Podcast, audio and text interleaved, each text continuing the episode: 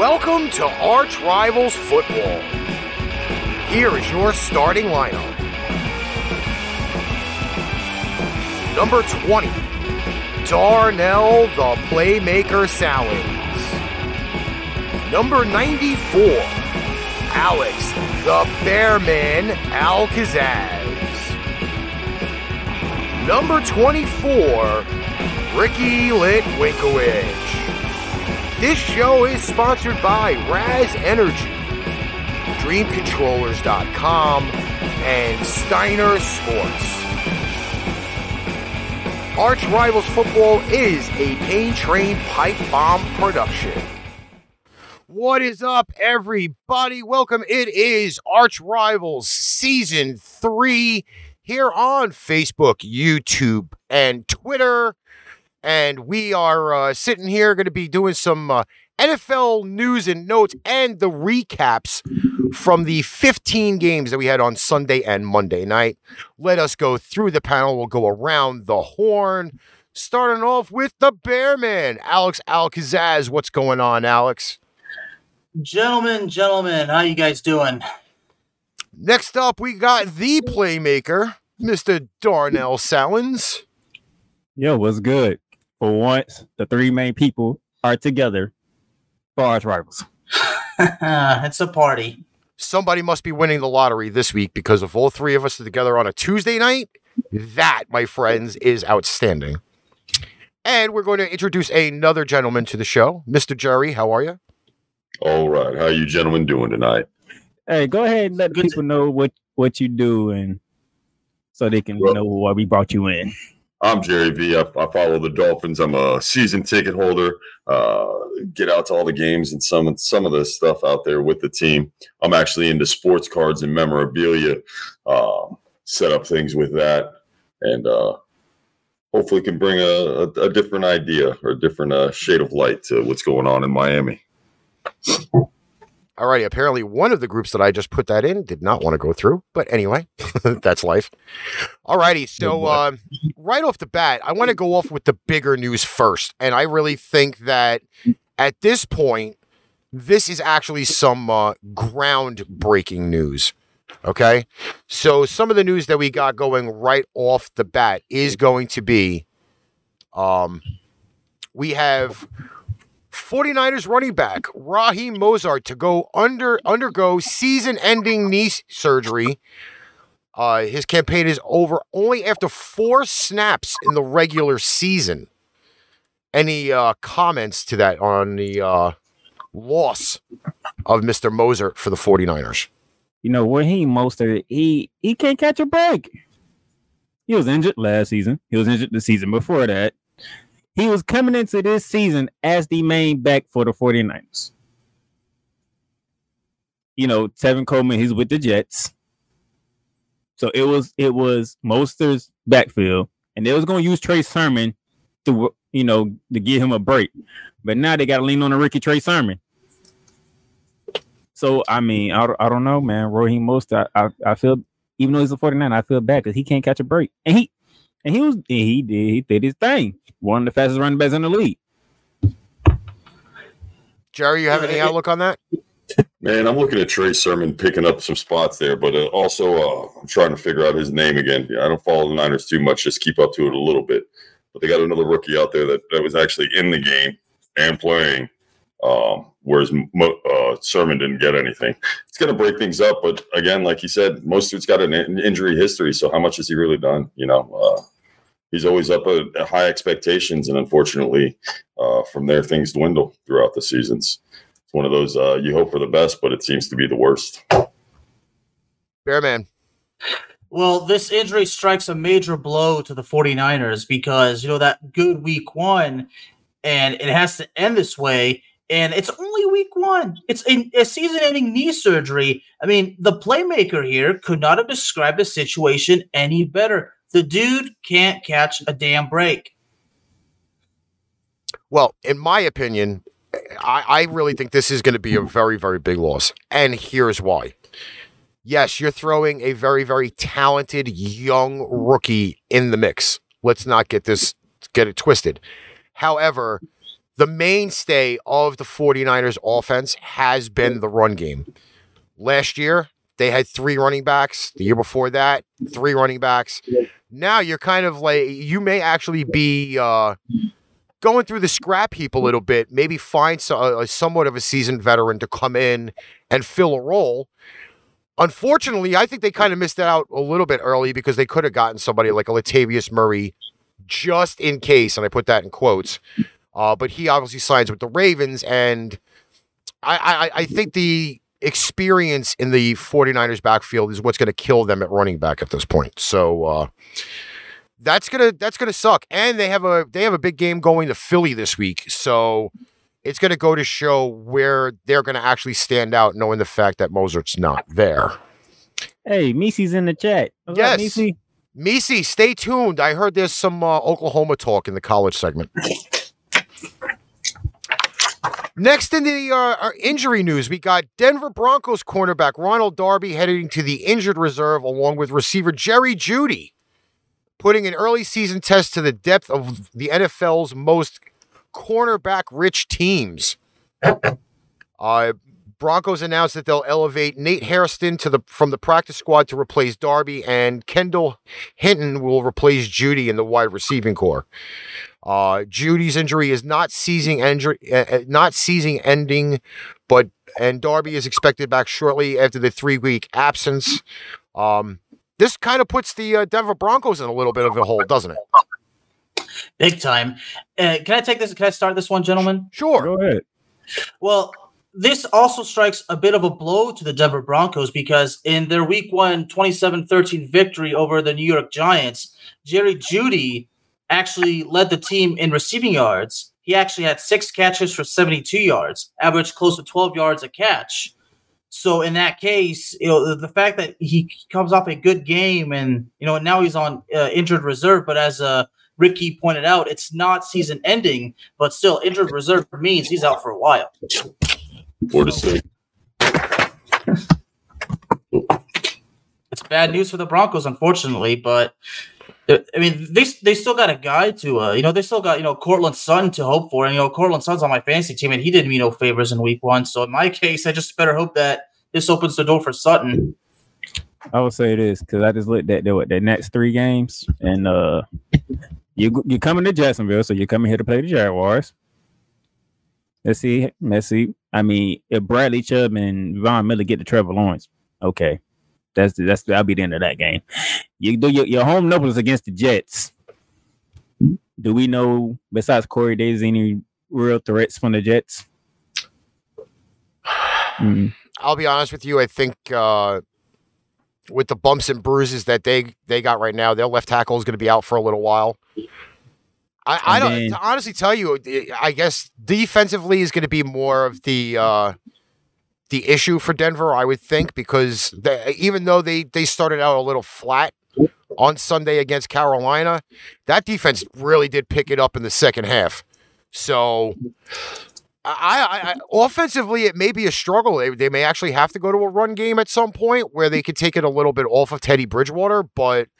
Outside of that, I think the the, the cornerback is the very big loss because now if so, Darby's covering mm-hmm you know, he's covering any of the top receivers, I mean, that may leave a nice little open spot for pass play over the middle. And then we're now worrying about Denver to what week four, and that's when they host the, the Ravens. I, I, well, he's like four to six, they're saying so, but I, I don't think their offense is going to suffer. I mean, Melvin Gordon did great during the game on Sunday. Teddy Bridgewater showed good control of the offense. As long as KJ Hamler can learn to catch a ball, they've got another good receiver that's coming off the edges there. You know, Noah Fant, the tight end, he was highly anticipated for the year. He's somebody to look after. Um, he, he's he's been doing okay. Obviously, Courtland Sutton, like you said, but then he's got Hamler behind him. Um, and and like I said, if Hamler can catch the ball and, and not be stone hands, he'll be all right. You know, once once he gets that down, I guess. But that was the problem with him last season, why he didn't have a breakout season. I think. Um, yeah. But other than that, their defense looked great on Sunday. The you know it, it, it's a big loss to lose him for a few weeks. But man, that was a nasty injury that could have been a lot worse off. He pretty much got his ankle sat on and twisted sideways. I don't know if you guys saw the slow mo of that stuff, but it was it was pretty gross. Yeah, I, I love I love replaying the injury things in ultra slow mo, so I can try yeah, to man. hear the the slow version of any cracks or tears that happen. Um, I actually do get a little bit of joy out of that, but that's just a little personal part there. You know, that just Hey, you know, you know because I I, I did the uh I did the Dak Prescott one in like ultra slow motion last year, and it was great. oh boy, yeah. We, we Kenny talked was about good. that. We Kenny. talked about that, Ricky. Yes. All right, we have Kenny Kirkpatrick watching us from work from the uh, K and K Sports Show. Hopefully, Kenny will be on Saturday again, um, and maybe Kurt too. Like I don't know, we'll we're trying to get the entire K and K Sports Show on, so uh, stay tuned for that. By the way, next up is the uh, lovely little topic of the world that we live in. We do not use the c word, or we do not say the. Uh, the other V word on the show. We have labeled it as the global bastard. Strikes again for the New Orleans Saints with multiple positive cases, including injured receiver Michael Thomas. Um, apparently, he has tested positive for the global bastard. Comments on the fact that now the New Orleans Saints may be actually be in Hold, trouble. hold, hold, hold, hold up. Did you say Michael Thomas? Yes. Meaning this the same Michael Thomas who decided to get surgery a month before turning count, Yes. and now we can't play him for what until what week eight? Yep. How in the hell do you catch COVID? You must be recovering from surgery. Um, it says here that uh, six assistant coaches, a team nutritionist, and Michael Thomas, currently on the physically unable to perform list, tested positive for the uh, global bastard. Seven staff members who tested positive are vaccinated. Uh, Coach uh, Sean Payton uh, also noted during training camp that the entire staff was vaccinated. So again, this goes to show that even though you did get the vax, um, you still can acquire the global bastard. Uh, maybe not as bad as it's probably laid out to be, but um, this this kind of looms as a very interesting thing. Uh, barring the fact that they couldn't even play at home week one, that they had to play in Jacksonville. Speaking of catching a break, can New Orleans catch a break? Not at this point, I don't think. the situation is just so stressful. I mean, in my case, uh, Randy Gregory, uh, number 94 of the Cowboys, is now on the COVID 19 protocol, and Zack Martin was just activated from that. So it, it- it seems like this whole COVID thingy, I mean, it, it's it's probably going to be like, I feel it's going to be. It's one week. It's going to be a new team suffering, or maybe it's going to be the same team that just got another team. I mean, this thing just will not go away. Well, it also says here now that the uh, the Saints are still not going to even be able to play at home for week two. So now instead of going to Jacksonville, they are going to Carolina, and they're going to be playing their home game in Carolina. So that should be even more interesting. You got to play a home game at your rival stadium. Oh my goodness! Imagine how many people are going there. Could you? I, I don't know, Jerry. How Yeah, how would you feel? How would you feel if one of your rivals had to play at your home stadium, and if, for example, let's say the Buffalo Bills somehow miraculously got displaced, how would how would that how would that reaction be? Tell me. They'd have a great turnout like they always do in Miami. man, that's still just that's a weird thing there, man. I mean, I get it. The hurricane shut things down. You can't really do much with the cleanup and all that. It's it's an unfortunate situation that they're in. But Well- on the token, it's good that they're able to get it going. My question is, how are they dealing with the fans and the season ticket holders? And Well, they they couldn't Yeah. play in Jacksonville because Denver's coming here. So yeah, Yeah, th- th- I like how you mentioned that, Jerry. The whole is- issue with the fans and the the season ticket holder as well. You know, it, it, the stress it, it it just gets worse and worse. Like you anticipate every situation, and then as soon as that happens, there's another one. I mean, I mean, on the plus side, away. they came out gangbusters in it and, and and and did the damn thing on Sunday. So Sean Payton figured out how to uh, minimize uh, Jameis Winston's turnovers. You don't let him throw past ten yards or run more than forty. you know? I mean, it, I I will say though, it was a weird weird feeling with uh, New Orleans being the home team in Jacksonville because Yeah. you see all of the banners and stuff from the Saints, but you still uh, at some point still still saw some of that uh, that lovely uh, Jacksonville teal running around in the stadium. So um, it was particularly weird. I I, I just got to say that because it it was one of the games that I watched, and I'm like, wow, this just really doesn't feel correct. It really doesn't.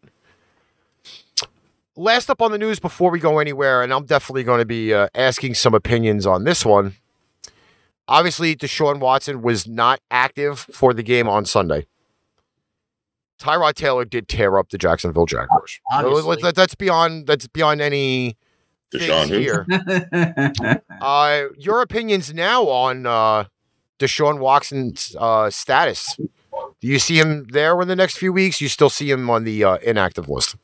Whenever the GM and the owner stop trying to rip off everybody else in the goddamn league,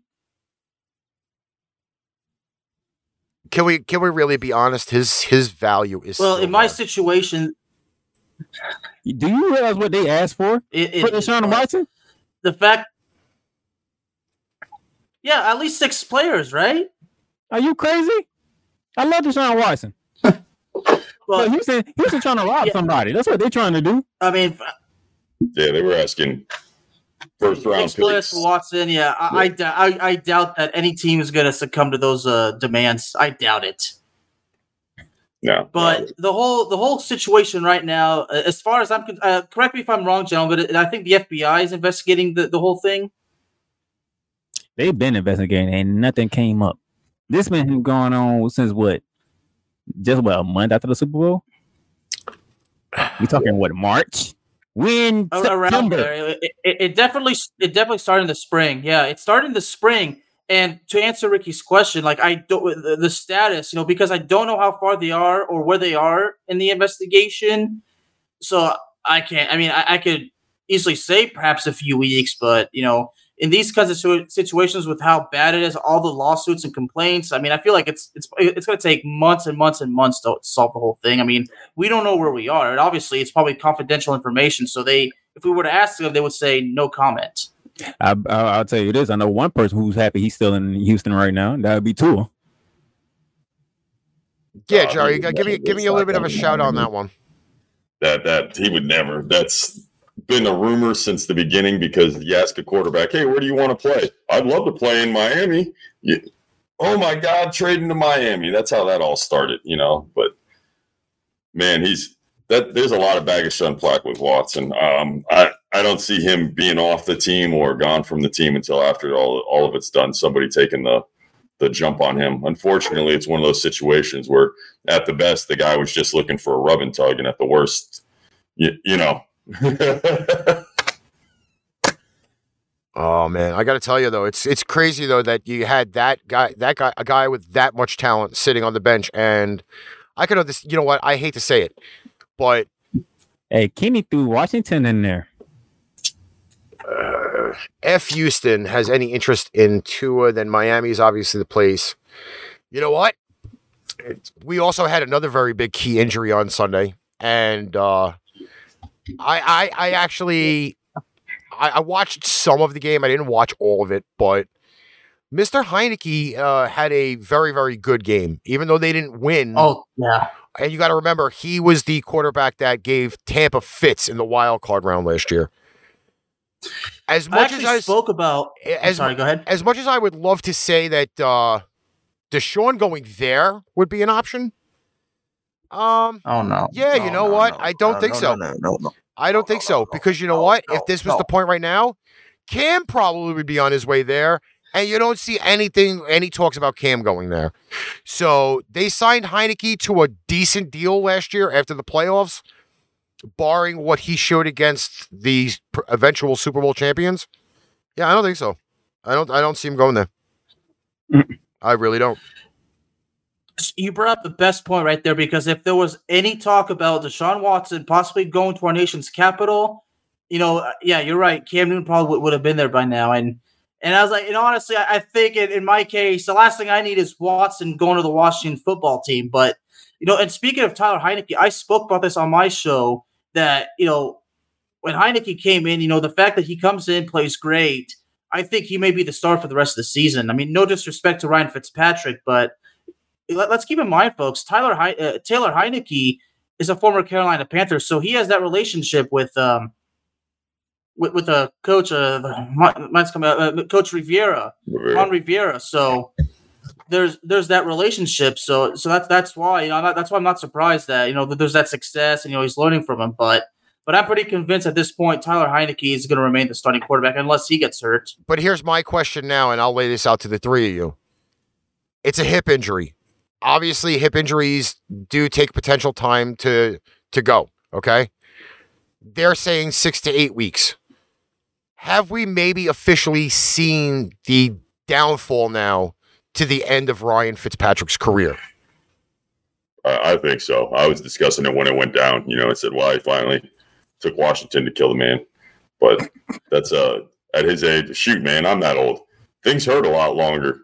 You know, it takes a lot longer to heal up. I'm not a professional athlete by any means, or or with the staff that can help fix me up. But good gosh, man, that's a it's a serious injury, and bouncing around for as long as he has. He, he his time was numbered as it was. You know, it's, it, it, Ron uh, Rivera, make the call. Make the call. Not calling. Listen, he's not calling Cam. Let's be honest. He's not calling Cam. He might as well. I, I, will put it to this way: probably half the ball boys that do anything for the Washington football team probably have a better arm than Cam Newton right now. And that's even that's just putting it gently. I maybe possibly could see an Adam Sandler thing going on than so, freaking having so, Cam Newton so, uh, go to the Washington we, football team. I'm okay? just saying, you are we gonna believe in in Tyler Heinicke for two months of football again for this team? If we, if we, matter of fact, the only team in this division that actually won is Philly right now. Okay, but again, if we somehow see the potential, and I mean the potential, of what he did in the wild card game last year, Washington can be in almost every game throughout the season. Do you want to be in every game or do you want to win every game? Yes, but yeah. being being in a game gives you a better shot of winning instead of shitting the bed. And that's been that, that is exactly what happened. That's been happening with Washington because they haven't had anything of a good caliber close to the potential of Heinicke. But to answer your question, as, as far as uh, the injury to uh, Fitzpatrick goes, Ricky, and I also spoke about this last night on my show. The, problem is these hip injuries are more serious than they look, especially when you when you get older. And Fitzpatrick's been around for a long time, and the, they said six to eight weeks. But I always say, look, even though they even even if, it's NFL.com or ESPN, whoever, if, every time they say a certain time, there's always a higher chance it's going to be longer than that. But I think at this point, you know, I think this is probably this probably is the de- the downfall of Ryan Fitzpatrick. I hate saying that because I have a lot of respect for the guy, but but there's no shame in you know the especially he's 38 years old. You know, he's not a young guy in his 20s. So when you when these injuries just keep pile up, piling up on you, it's it it, it shows that you know maybe your your days in football are done. But at the end of the day, the best thing, the only thing you can do is just accept it and move on with your life. Hey, Kenny, you know, Kenny put Nick Foles in the chat. Nick Foles only does good if he's in Philly. Anywhere else, he doesn't do good. Only does good in Philly. Yeah, I, I don't. uh I actually, I, I, probably will agree with that, but uh you know, also at some points, man, like that's it's a, that's going to be a horror show. But you know what? I still have a lot of faith in Heinicke just to just to go off the bat. Here's a problem with that. Yeah, I, I do too. With Fitzpatrick, great guy. And that's why it makes it hard for something like this. Obviously, he's a good person and people support him. But if you look at his stats, although it's a prolific career and a long career, he's he's not the guy.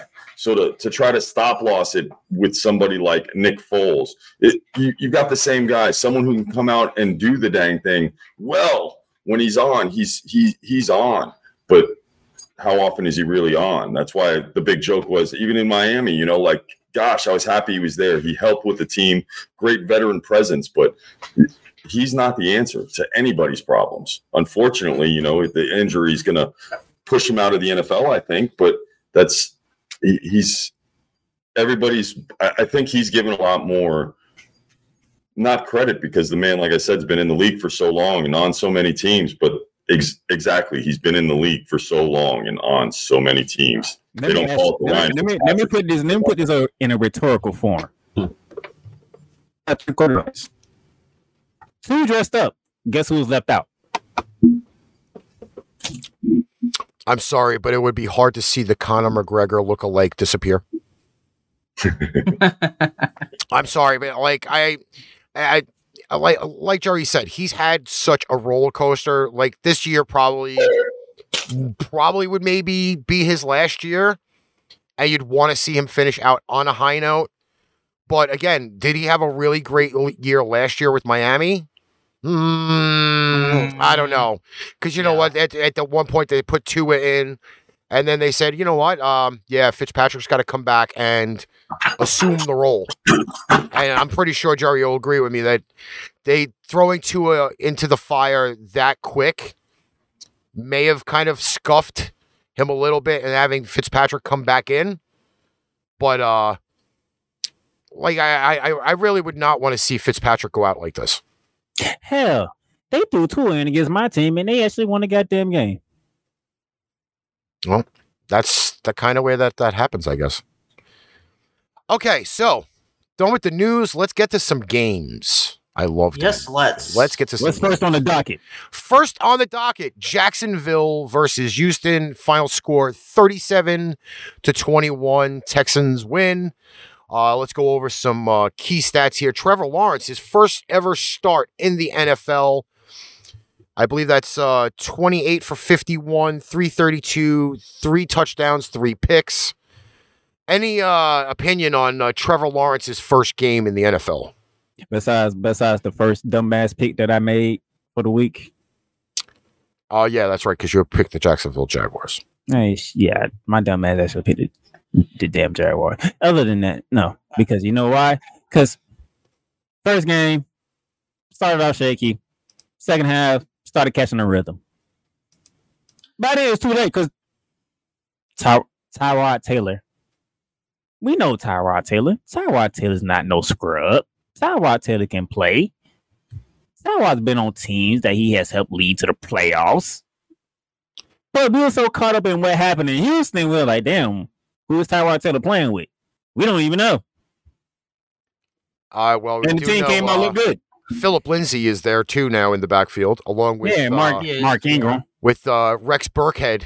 You know, so that's pretty uh, interesting uh, juggling. You got Rex Burkhead, Mark Ingram, and Phillip Lindsay. Oof. Yeah, pretty much. Oh, and Brandin Cooks finally decided to catch the some catch the damn ball for once. Well, Carlos Carlos Hyde led the uh, rushing with 44 yards. DJ Chark, three catches, 86 yards, and a touch. Um, I, I got to tell you, I, I I remember somebody saying that we were going to get this ultimate game from Trevor Lawrence on Saturday. I'm gonna say this. There's a certain person who asked this question. Now, Ricky, you got the stats, right? Yes. How many times James Robinson touched the ball? Let me uh let me uh Five times. for 25 yards. Five times. James Robinson. Your Exactly. thousand yard running back from a season ago only touched the ball five times. How many times Carlos Hyde touched the ball? That would be a total of 9. Urban Meyer. You are in the NFL. You're not in college. you have a thousand yard rusher in your backfield. Use them. There's some. There's got to be something there though on the, on that level. I mean, why would you go out and draft Najee, who you know unfortunately got injured, but he he's tried to cut the legs out from under Robinson before the season even began. I, I, I will say this though. Uh, I mean, they do have a viable receiving core there. Um, it's not. I wouldn't say it's probably a top twenty receiving core. Hey, I like I like Chark and Marvin Jones together. They combined You know for a the- total of eight catches. Yeah. On twenty-one targets. Eight catches for twenty-one targets. You do you do remember Is that man a vi- is that a viable receiving core if you have if you've missed thirteen catches? Or, or, or- No, no, no, no. Potentially How saying many, How many drops did they have?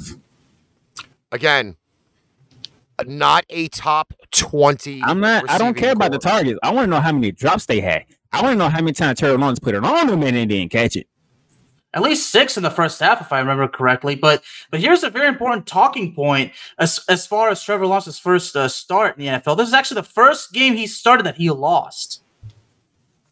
Yeah. I mean, I mean, imagine that he was undefeated in high school, undefeated in college, and his first on. ever He was- NFL He was he undefeated loses. in the regular season in college, but he got his ass whooped by LSU in the championship game. He got his Okay, ass whooped yes. the year after by Ohio State. Yeah, okay, yeah, regular season. Yeah, you're right. Yeah, definitely regular season. And and, and I, I remember like 'cause I was watching the game and they did they always put these facts when the second half starts was one of the key things from the first half of the Jaguars. There was at least six drops. Okay. And, and and sometimes you have to explain to these fans like a drop is not on the quarterback. Okay. The quarterback makes the throw the receiver is supposed to catch. It's called teamwork. One both both sides are supposed to do their job. It's teamwork. Well, we Like I also we also have stats on the other side. We had Tyrod Taylor, 21 to 33, 291, two touches, no turnovers. Uh, Mark Ingram, 26 catches, 85 yards, and a touch. My former wide receiver and Darnell's Brandin Cooks, Yeah. five catches, a buck 32. What was that in 2018? Um, another guy who I love to hate, number 80 in everybody else's playbook, Danny Amendola, five catches, 34 yards with a score. He Um, still got another job. He came out doing a thing. And and, and I'm going to tell you this. I, I'm not going to lie when I tell you this. This was actually a kind of perfectly played game by the Texans because it was evenly distributed, running and passing. And I guarantee you, um, even though Kenny says it's a terrible gameplay against a team that won't have four wins this year, um, I actually have Texans with six. So, um, that's where I was kind of going with that. But uh, yeah, I mean, overall, you know, you really can't go go wrong with that. Next up, Next. Arizona and Tennessee. This was one of the games that we uh, spotlighted on on Matter of Saturday. fact, matter of fact, let me go ahead and get in this right now. yes, go for it. Matter of fact, I'm gonna take the glasses off for this. Oh boy, Oh boy. should I walk outside You- this? You know it's bad when a officer lineman goes on social media and says, "Thank you for exposing me," because Chandler Jones was eating Ryan him up from snap to snap to snap to snap to snap. Ryan Tannehill don't even know where he at. But you got AJ Brown on one side, you got Hoodie on the other side. You got Derrick Henry in the backfield. Guess what? Chandler Jones said, "I don't give a damn. I'm coming to get Ryan Tannehill." He got him five times. Oh, and by the way, that's just on the offense. Let's go to the opposite side of Arizona Cardinals. Kyler Murray. Oh, you can't touch me. You can't touch me. You. Oh, guess what? My receiver's open. There you go. How about that? Throw a touchdown pass. You can't touch me. You can't touch me. Oh, I'm gonna throw another touchdown pass. D Hop. They made Tennessee look like trash in their own building. Jabronis. This is the team that's favored to win the AFC South. And you got demolished by the team who was in last place. Well, should have been in last place, but San Fran suffered a lot of injuries last season. A year ago. Jerry, I need your outlook on this game. It from man, I Derrick Henry was a no show.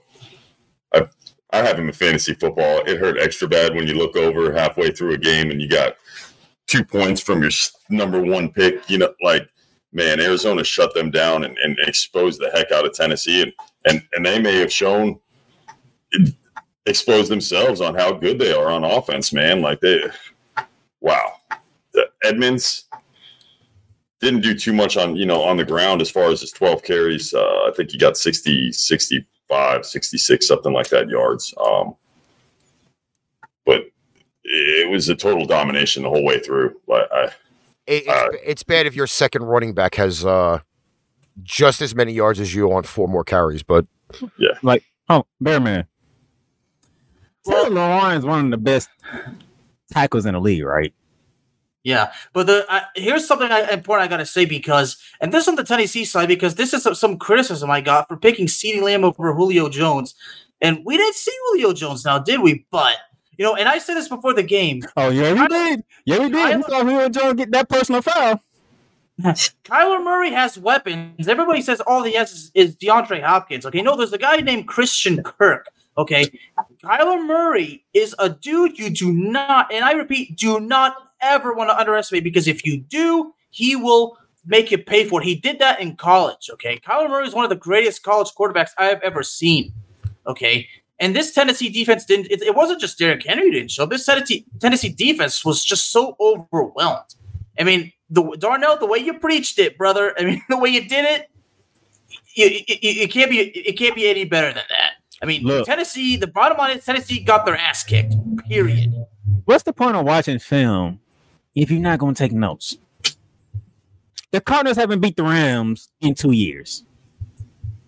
The the 49ers, they weren't injured, they would have beat the, the Cardinals too, because that damn D line, you got four first rounders on that D line. By the way, I want to shout out to now both of the big guys from K and K because now even Mr. Kurt Valenti's in the uh, chat. So shout out to K and K for now uh, being in the chat. What's up, Kurt? Go ahead, Ricky. Go ahead. This is what I have preached every year since I started doing this show four years ago. Okay? Don't trust anyone week one. it is notorious that favorites like the Titans, who were going into this game, I believe, at a uh, minus six spread for the game, okay? Don't trust any team when you're going into week one. Yes, the Titans were picked to win their division. The NFC West is a overloaded division. Were we shocked that Arizona did this? In a way, no, I wasn't. But I was actually shocked that the Titans only sitting there with 13 points through four quarters, and all your top weapons were like ghosts. That is sad. Absolutely sad. And you know what? The the offensive lineman that went on Twitter and said, Thank you for exposing me, was just coming off of an injury last year. This was actually his full run of an actual full game at tackle. So being exposed like that, yeah, I'm going to admit it. Yeah, if you if you've not played very many snaps and you got exposed like that by Chandler Jones, who's also now playing on the franchise tag, by the way. So he is looking for a mega deal at the end of this season, and putting up five sacks like that the first game. Again, nobody can be trusted in week one, and we kind of put the faith in the Titans, and they uh they pretty much uh, hit us in the balloon knot, so to speak. A big time. What's the next game? What's the next game? okay. Philly and Atlanta, which was uh, what I called one of the bruised peach games, because I really didn't expect did. very much of this game at, at all. Uh, you know what? the spread didn't cover, by the way. The Aaron, spread did so- not. The under over did not cover. This is dumb, dumbass pick number two for me. That's right. You did pick the Falcons. I did too. Wow. Yeah. Dumbass pick number. Hey, I'm I'm I, I don't mind admitting it, so I'm gonna do this. All right. Uh, anybody want to Jalen start? Hurts Yeah, went yeah, off. Jalen Hurts went off. Jalen Hurts showed Philly why you y'all got a quarterback. Y'all got a guy who's gonna go out there and play. He's gonna do whatever he can to help the team win. And then you gave him his you gave him one of his weapons and he was at Alabama and DeVonta Smith. Oh, by the way, former Heisman Trophy winner, by the way, just to let y'all know. Uh and then we get to the Falcons.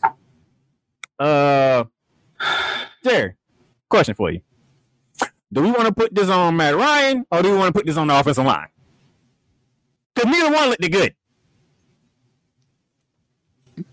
Neither one looked good.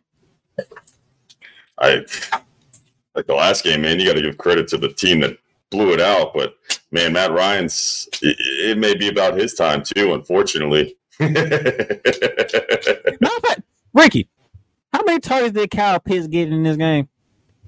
Uh, he got a total of eight with four catches. Eight with four catches.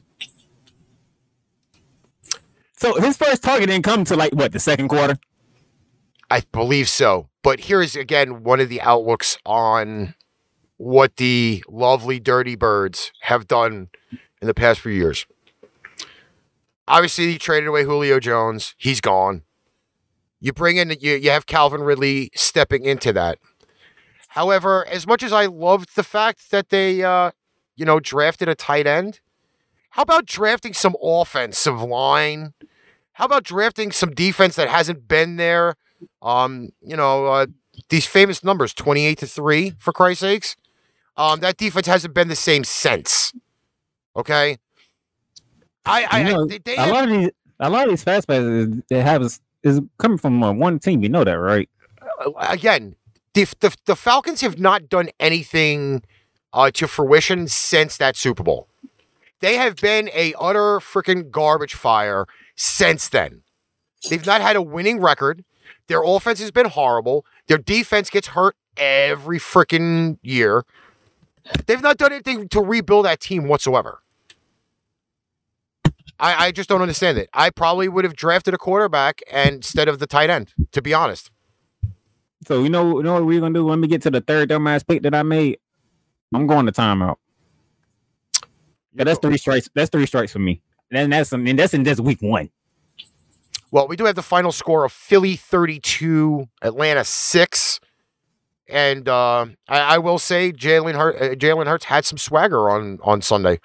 And that's a very big thing. Like if he doesn't have that swagger, I don't think they they do half of what they did during the game. I mean, I, I got to take responsibility for actually picking the Falcons too, because I I predicted that Kyle Pitts would have a hell of a debut, and that didn't happen. That did not happen. Again, if you don't have an offensive line, Matt Ryan is going to look like roadkill. And the And last memes are going asked- around too. The memes are going around. too. one Yeah. player, And guess and guess what? When you look like Yeah, road the one the one thing you don't want to look like roadkill is some damn Eagles. Go ahead, Jerry. well, unfortunately, with the Falcons, man, who do they have? Kyle Pitts. Who, who's their running back? Who's their other receivers? You know, you, Calvin Cordarrelle. Ridley, where you at? You know, Cordarrelle's your new is, is your new go go to. Calvin Ridley. I mean, but it, it that's it. It it makes it one dimensional, man. You, you're you're one. It's Matt much- Ryan's supposed to be Matt Ryan, but he ain't, he's he's getting on in age too. You know, a lot of these quarterbacks are getting getting to that point where you, you In- can't continue to put up 4,500 yards. Tom Brady's a a freak of nature. You know, one of the analysts said this. I don't know if it was on ESPN or NFL Network, but they said that ice has melted. Um, that ice is melted. He's on a fucking Tide commercial now with Stone Cold and Ice-T. How do you think Matt Ryan's making any extra money? He's doing Tide commercials. Hello. ain't, no, ain't nothing wrong with selling out when you can. Listen, I would rather do a Tide commercial than get my ass whooped every Sunday and have a losing record. That's just me. What's next? And I'd be having some brew, uh, having some uh, Stone Cold brewskis with the, uh, you know, one of the goats. Hey, Mark, the biggest mess in the NFL. We talking about them right now. We, we were talking about them right now. Them damn Falcons. I hope my Uh, sister ain't. Hope my sister ain't watching. 'cause I know she could be mad as hell. Yeah, well, Well, uh, the- in the running game for the Falcons, Cordarrelle Patterson actually, you know, had a respectable performance, but Who? Cordarrelle Patterson. Who? yeah, who? When the last time he was relevant? Exactly. There- there- That's, there that's you go. There, there you go, Darnell. I was expecting you to go like that. there you go. Who? Because yeah, there you go. He has a, a, a good, a, a decent performance in the running game, but it clearly wasn't enough. I mean, there's the argument: did he was he fed the ball enough? I mean, look, all these arguments are theories, and Um, wait, we wait. can't go on theories. listen, before we even jump to the Chargers and the Washington football team, let me remind you this, okay? Cordarrelle Patterson is not a running back. He is not Nope. a running back. He is a hybrid running back slash wide receiver. You're giving a guy who has not had a full career at running back. He was a wide receiver and a kick slash punt returner. You're now Okay. telling me you're now telling me that that's where he's available at. To be a lecturer, right? He was he was drafted because you know the special teams plays and then Exactly. He's not the route running and you know he'll get behind the defense and He just did better better than uh, Davis did over there. That's the only reason he got more yards on his limited carries. Davis was the the main ball carrier during the game, and he just couldn't get anything out. But what I'm seeing, he had 3.3 was his average yards per carry. You know, so Davis couldn't get anything going. 15 for 49, whereas So, Patterson was seven for 54. As I see on the screen we have the Chargers and the football team. I'm just gonna let I'm just gonna say two words and I'm gonna let y'all have the rest of it. Justin Herbert. he is not a flash in the pan by any any right whatsoever. I will say though this: uh, he did have quite a few passes on Sunday that were slightly erratic. Some catchable balls that were uh, turf bound. But I will tell you this though: the Chargers actually may be a real deal. They actually may be the real deal. Their defense is a lot better through week one than it was last year. Uh, who's the And, head uh, coach over there? Um, That would be Brandon Staley. yes. Where he was, bef- what was he with last year? The defensive coordinator of the Los Angeles Rams. Yeah. But I will tell you this though, the uh, Keenan Allen show is still playing on on everybody's screens because he was a dog on Sunday, man. He was a dog on Sunday. Any comments about that game, guys? As a matter of fact, I do. You know, I said this before. Like, I don't care that Justin Herbert's only is only in his second year in the league. The dude has a throwing arm, okay, and the dude can be good. And you know, the fact that he was able to actually have close to 340 yards against a Washington defense that's supposed to be extremely dangerous, he actually was able to overwhelm them a bit. Now, those y'all remember that play that was actually ruled a fumble? Like he threw it 40. Y'all know the play I'm talking about? Mm-hmm. I mean, I don't want to. I'm not going to spend time arguing about that. But whether it was a fumble or not, I mean, I, I, I, I there we go. I, I can't go into the deep details because you know it's a theory. But you know, I said this at the beginning. You know that Justin Herbert was able to, to get do, doing things well, and then it asked me, has Washington's defense been, been exposed? I said not yet. But if they, we'll get to that later. But we'll see how they do against the Giants. Then we can actually start scratching our heads as far as the Washington defense goes. But the Chargers are beginning to are showing signs of being a good team. And I think they're actually on their way to becoming a good team. Jerry, your opinion on the game? Oh, it was a close one, man. The Washington stayed in there with Fitzpatrick going down and Heinicke having to come in. So, I mean, their defense is the only thing that held them in there. And uh, unfortunately, you know, obviously they gave up a bunch of yards, but to only allow them to score 20 points on 500 yards for the day, that I think that that looks pretty good on the defense. Um, uh, Herbert's getting out there; he's slinging the ball. He's he's throwing the ball everywhere, and they they've got a good offensive core. You know, with Ekeler back there, um, as long as he can stay healthy. Um, but even behind him, you know, you got Jackson and uh, Rountree that can round that out, so that's not really a problem for him. But uh, yeah, I, Okay, so here's a question because we're actually talking about Washington at this point. Uh, if Heinicke struggles, and that's a big if, do you try and get Philip Rivers out of retirement for half a season? So let's look at this. Good. They have the Giants Thursday night. We'll get into that later. Who do they have week three? Let's see. They go to Buffalo week three. Mm. Once we talk about Buffalo, I don't like Washington chances. week four at the Falcons. Okay. And week five, let's see. Who they have week five? We're really scrolling through the weeks. How do you not have this ready? Hey, they they have the Saints at home. So if Heinicke can go two and two, they're in good shape. They're in good shape. All right. One of the games that we found out as a, uh, which we, I, I, I did pick one of the top five games for the week, and this next one was there. Seattle and Indy. Final score Seattle 28, Indy 16. Carson Wentz's first start since uh, departing the Eagles. Hey Jerry, did uh, Tyler Lockett just score another touchdown? I think he did. I think, man, Did Tyler Lockett just score another touchdown? Because for some reason they forgot about Tyler Lockett. I, I know Wentz got hit again though. Oh, Wentz getting his ass. hey, for for once I can defend Wentz. I don't know what happened to the coach offensive line, but Wentz was getting his ass whooped. Every And time I Seattle- look up, And Seattle do not have a great D line either.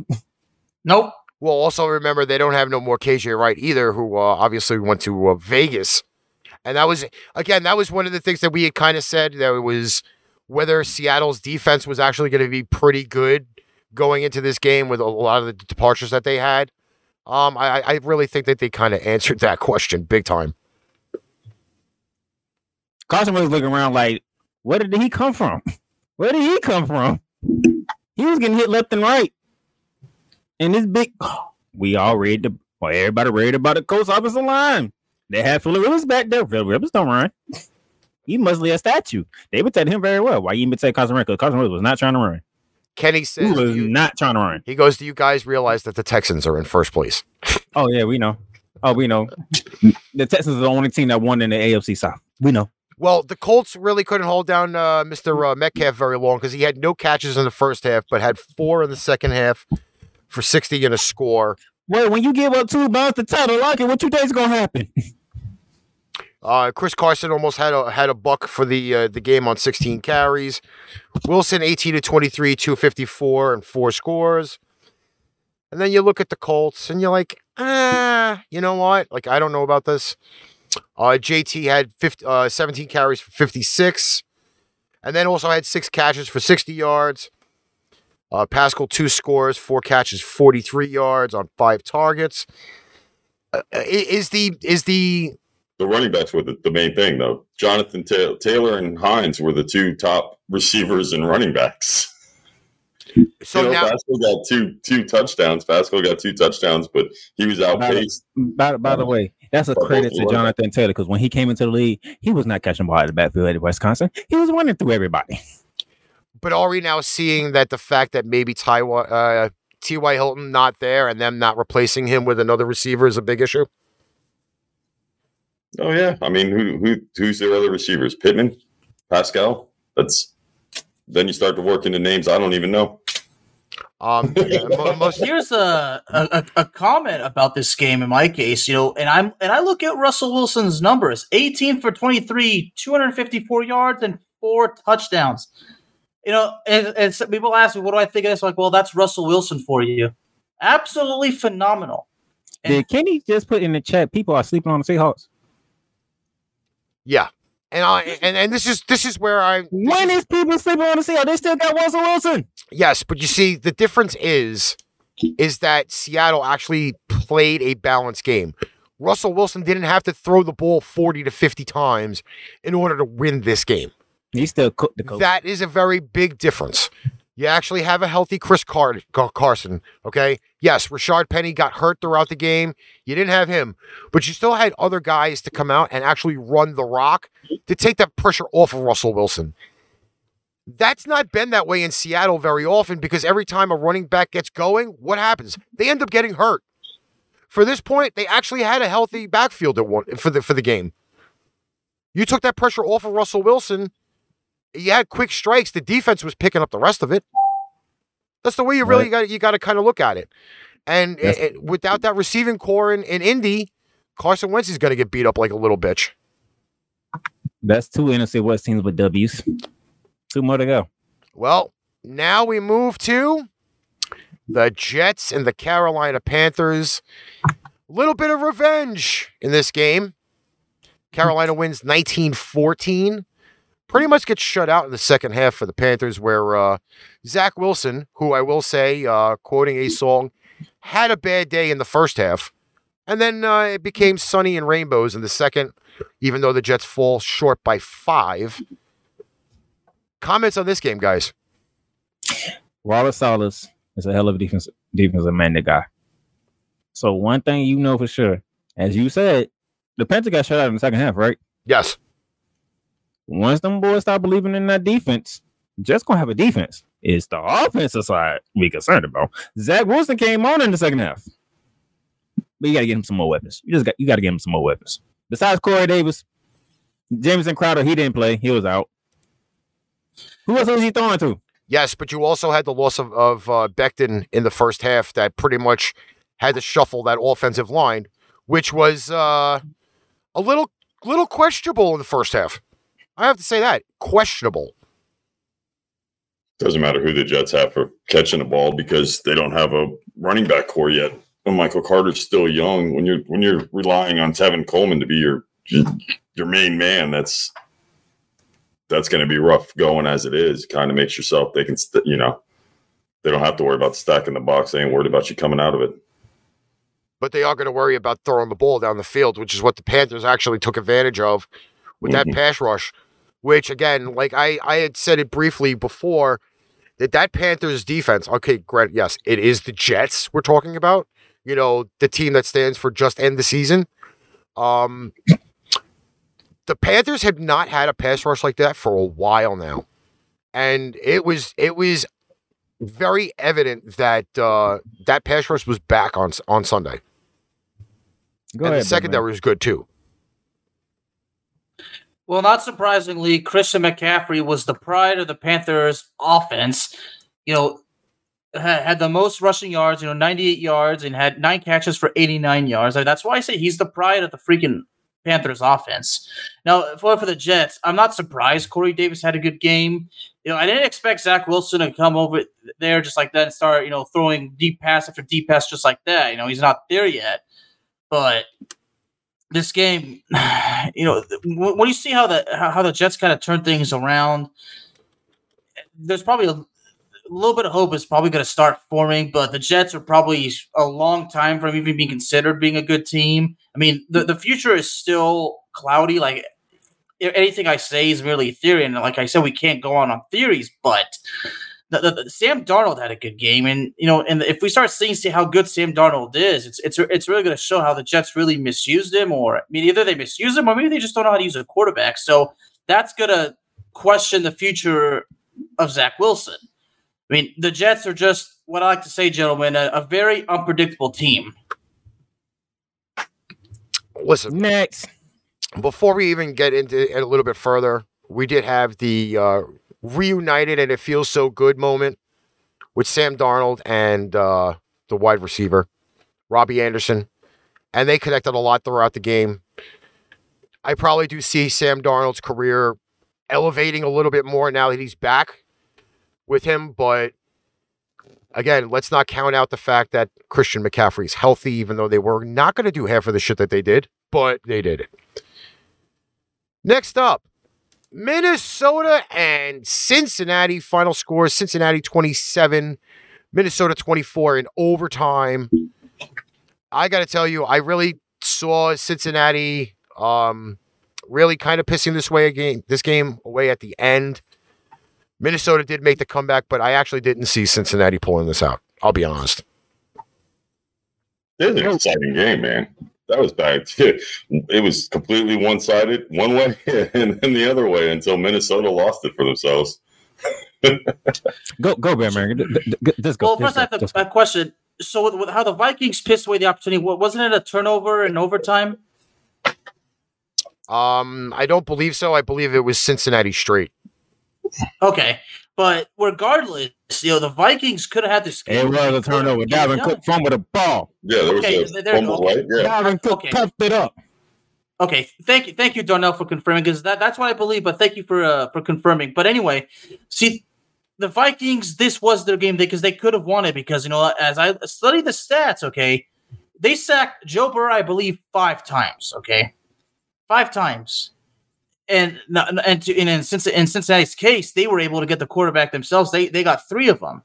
So so this game, when you when you look at the stats overall, it could have been anybody's game, but you know, for Cincinnati having close to 150 yards o- of the running game, and the Minnesota Vikings, you know, that oppor- that what happened in overtime, and you know, and literally, like, you know, you, you score first, then you allow Cincinnati to score uh, 14 straight points. It's you know, Cincinnati is just these team is this team that's really starting to show the resilience. I mean, Joe Burrow, I mean, as long as he can stay healthy, which I'm really hoping because you know he's got such great potential.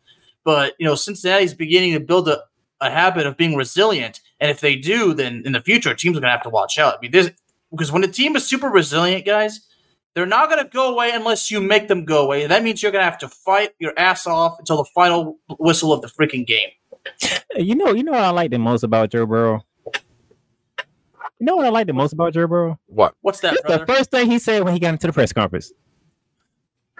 I thought Ja'Marr Chase was dropping everything. I I, I will say this again. Did he, a- he catch a bomb on them I for a believe so. touchdown? I believe so. But you know what? Ja'Marr I, Chase? But you know what I like about what Cincinnati did on Sunday? Again, another balanced attack. When you got a guy who's running the toting the ball 25 times or more, Joe Mixon carried the ball for a buck 27 on 29 carries on Sunday. Hey, you do, do me a favor. What what is Kirk Cousins' stats? What was Uh, Kirk Cousins' stats? Oh, Mr. M- Mr. Um, I don't, I don't win in prime time. 36 of 49 for 351, two scores, no picks. 36 for 49. That's the difference of what, 13 passes, right? Mhm. How many yards? 351. 351. How many touchdowns? Two. Two. Um, can somebody so can somebody answer this question for me? So why is it it was only 350 and two touchdowns instead of I say about 425 and about four touchdowns? You know why? Because he keep throwing the goddamn ball behind Justin Jefferson.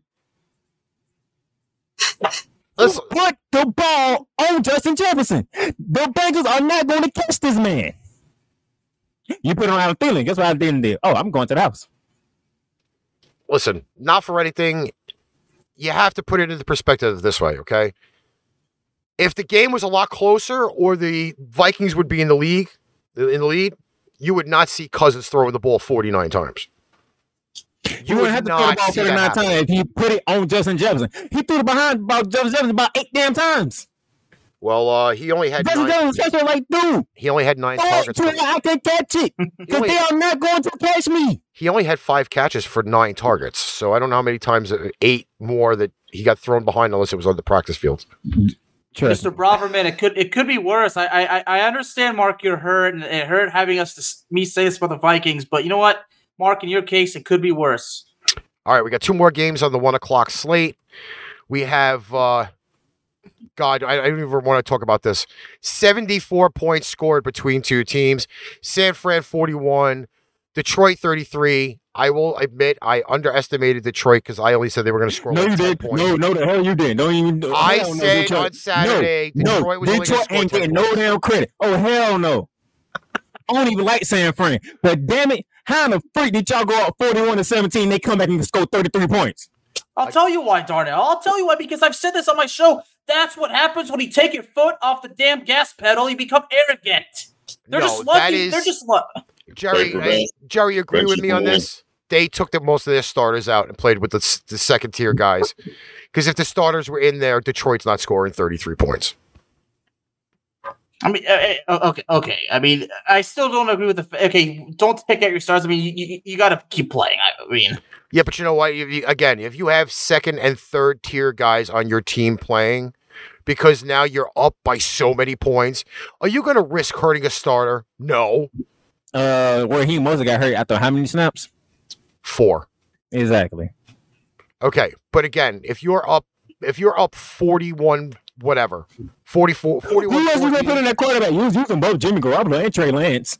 Yes, I know, I understand that, but you're not going to keep defensive starters in there, especially when most of the defensive starters on your team are your bread and butter. Hey, that was, that was Jared Goff. You let Jared Goff look good in the second half. Well, the fourth quarter, really? Building up numbers in garbage time. Exactly. So we're not. And by the way, for those of y'all, do y'all see why we traded Jared Goff for Matthew Stafford? I'm gonna let y'all think on that when we get to until we get to the Sunday night game. All right. San, uh, let's see. Uh, Pittsburgh versus Buffalo ends out the one o'clock slate. Uh, this was a upset special in the making. Um, do do the two guys above me do they want to make an apology right now? No. Because y'all tried the hell out of Pittsburgh. Y'all know that, right? Again, my question was: I ain't apologizing. A, was the defense going to be there, and B, would they have a running game? And uh, what happened? And the special teams is what got them the, that victory. No, no, no, no, no, no, no. The defense is what got them there. Um, if they didn't block the punt for a score, They didn't The have to block does- the punt for a score. The, The- defense was getting off on Josh Allen. the turning point of this game was the blocked kick for a touchdown. No, the turning point in this game was JJ Watt. I mean, not TJ Watt got the Josh Allen and cost him the fumble the ball. That was the turning point of that game.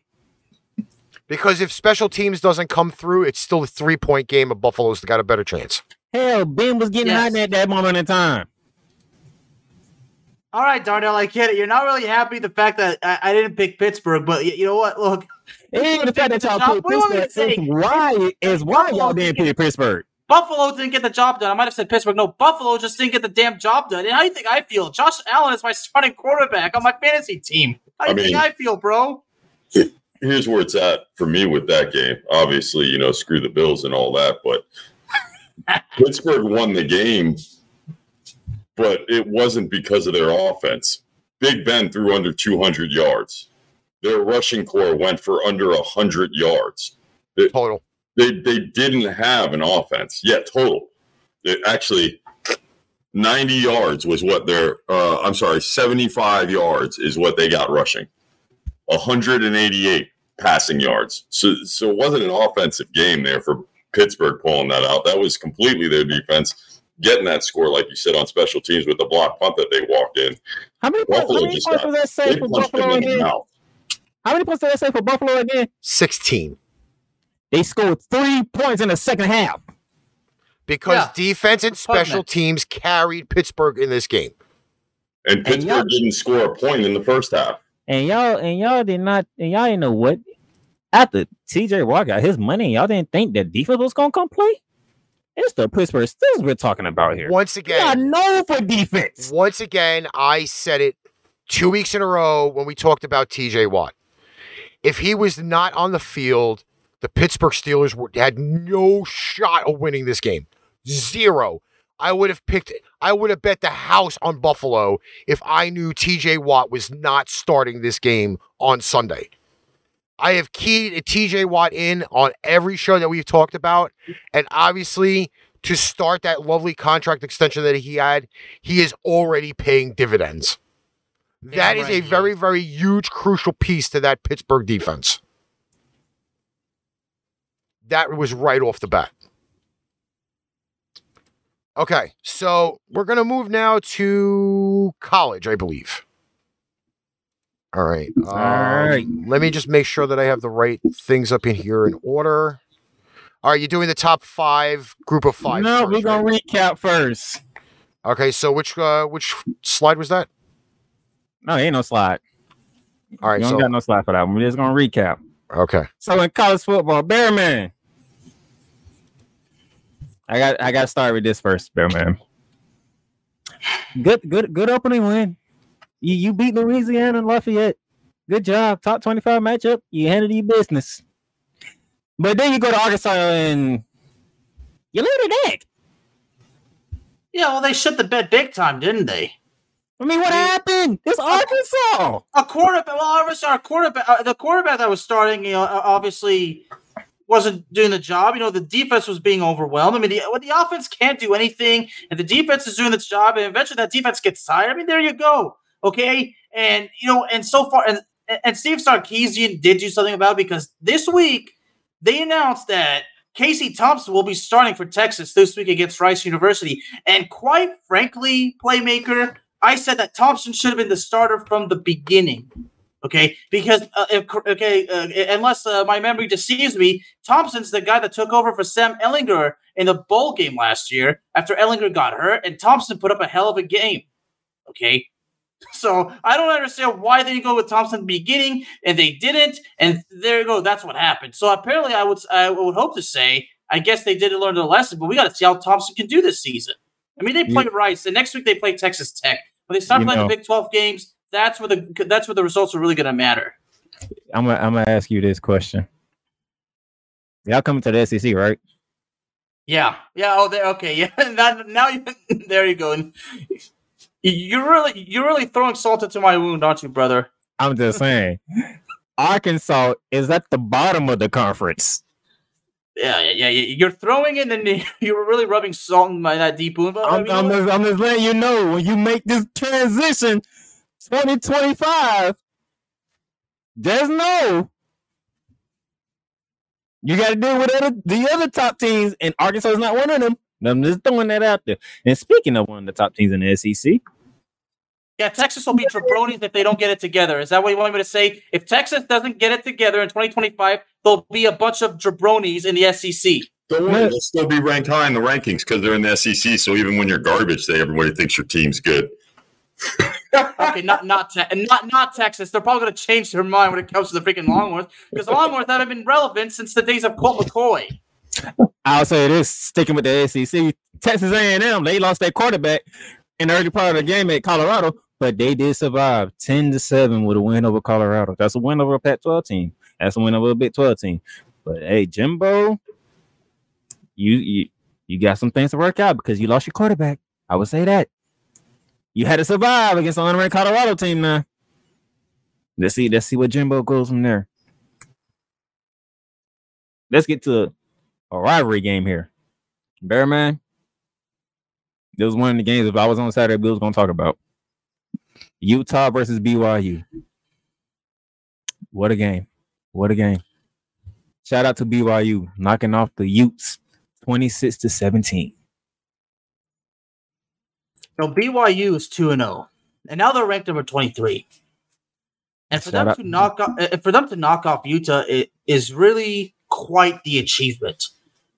And from what I saw in this game, Darnell, because you know a lot of people like to say the stats don't matter, but yes, they do matter. Their quarterback, Jaren Hall, only 150 yards with three touchdowns. Very respectable, but it's the running game because because two players almost had 100 yards on the running game, and when the running game is dominant, okay, you probably have an 80% chance of being guaranteed you're going to win the freaking game. Shout out to them. Shout out to Michigan.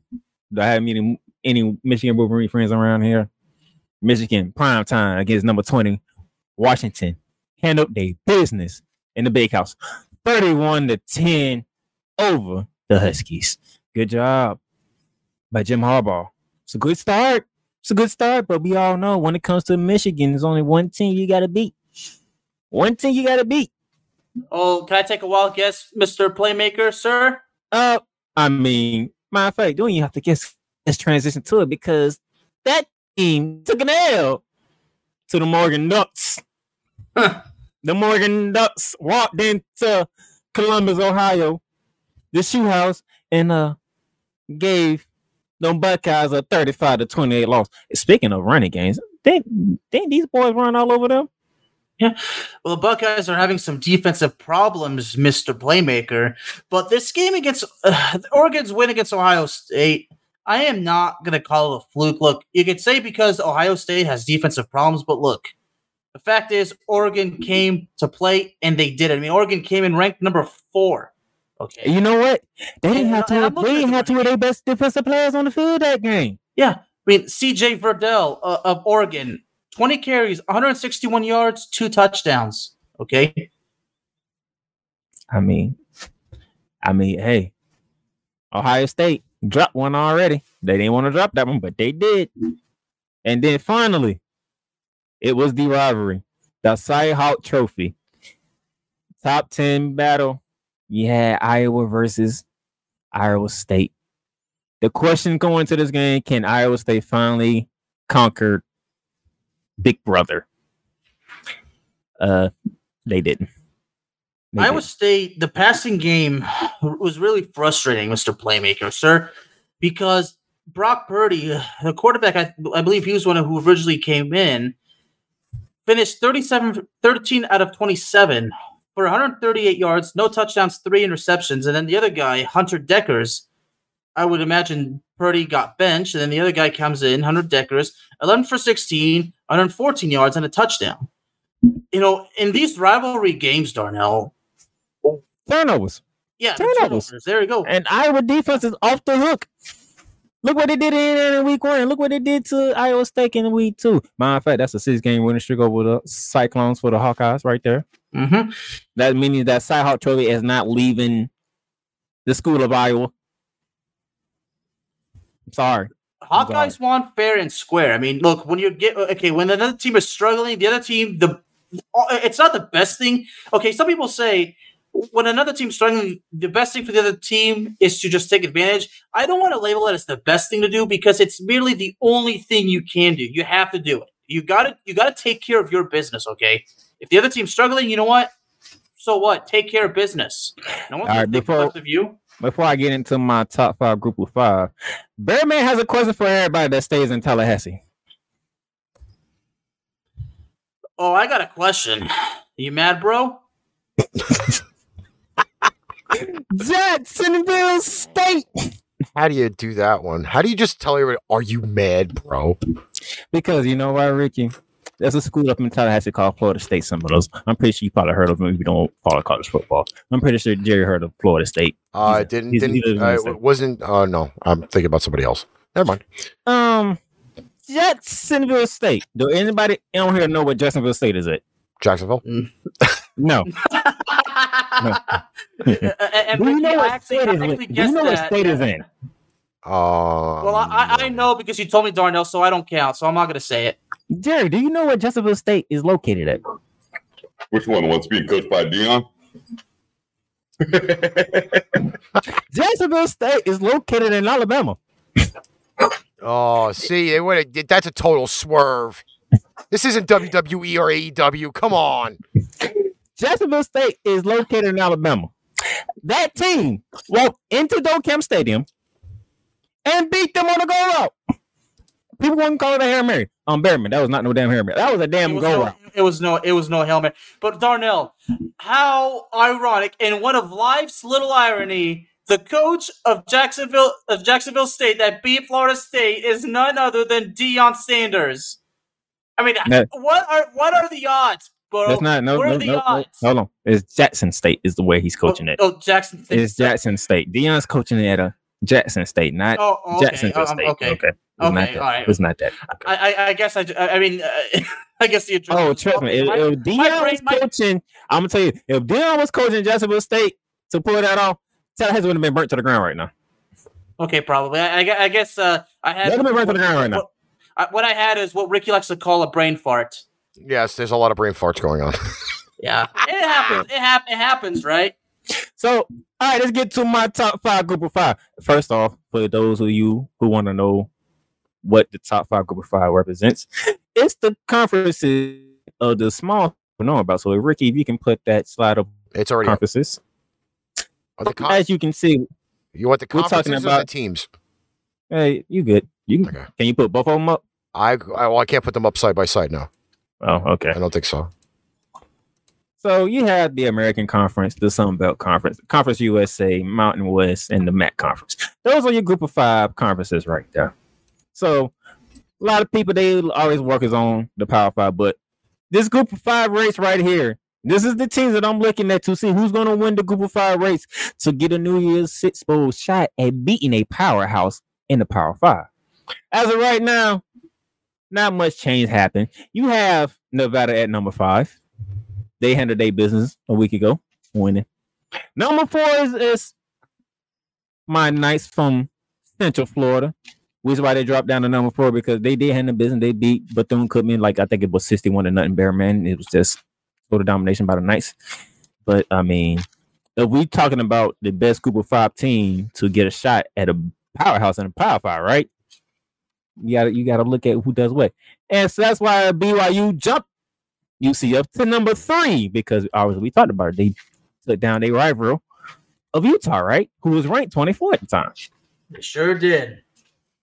And Coastal Carolina still at number two because hey, Kansas walked in them talking about a Big 12 team who was at the bottom, but you still beat a, a power five team at home, gave them the business. Can't argue with that. And plus you're ranked in you think you're ranked 17 now. And then number one is gonna be Cincinnati. You still ranked in the top 10. You handled your business, taking care of business. And that's what Cincinnati does. But they got a game coming up this weekend. that I'm getting into in a minute. Bearman, you got something to say about the group, the top five? Well, as a matter of not the top five, but as a matter of fact, I got something to say about the top ten because, much to my surprise, Ohio State's still in the top ten.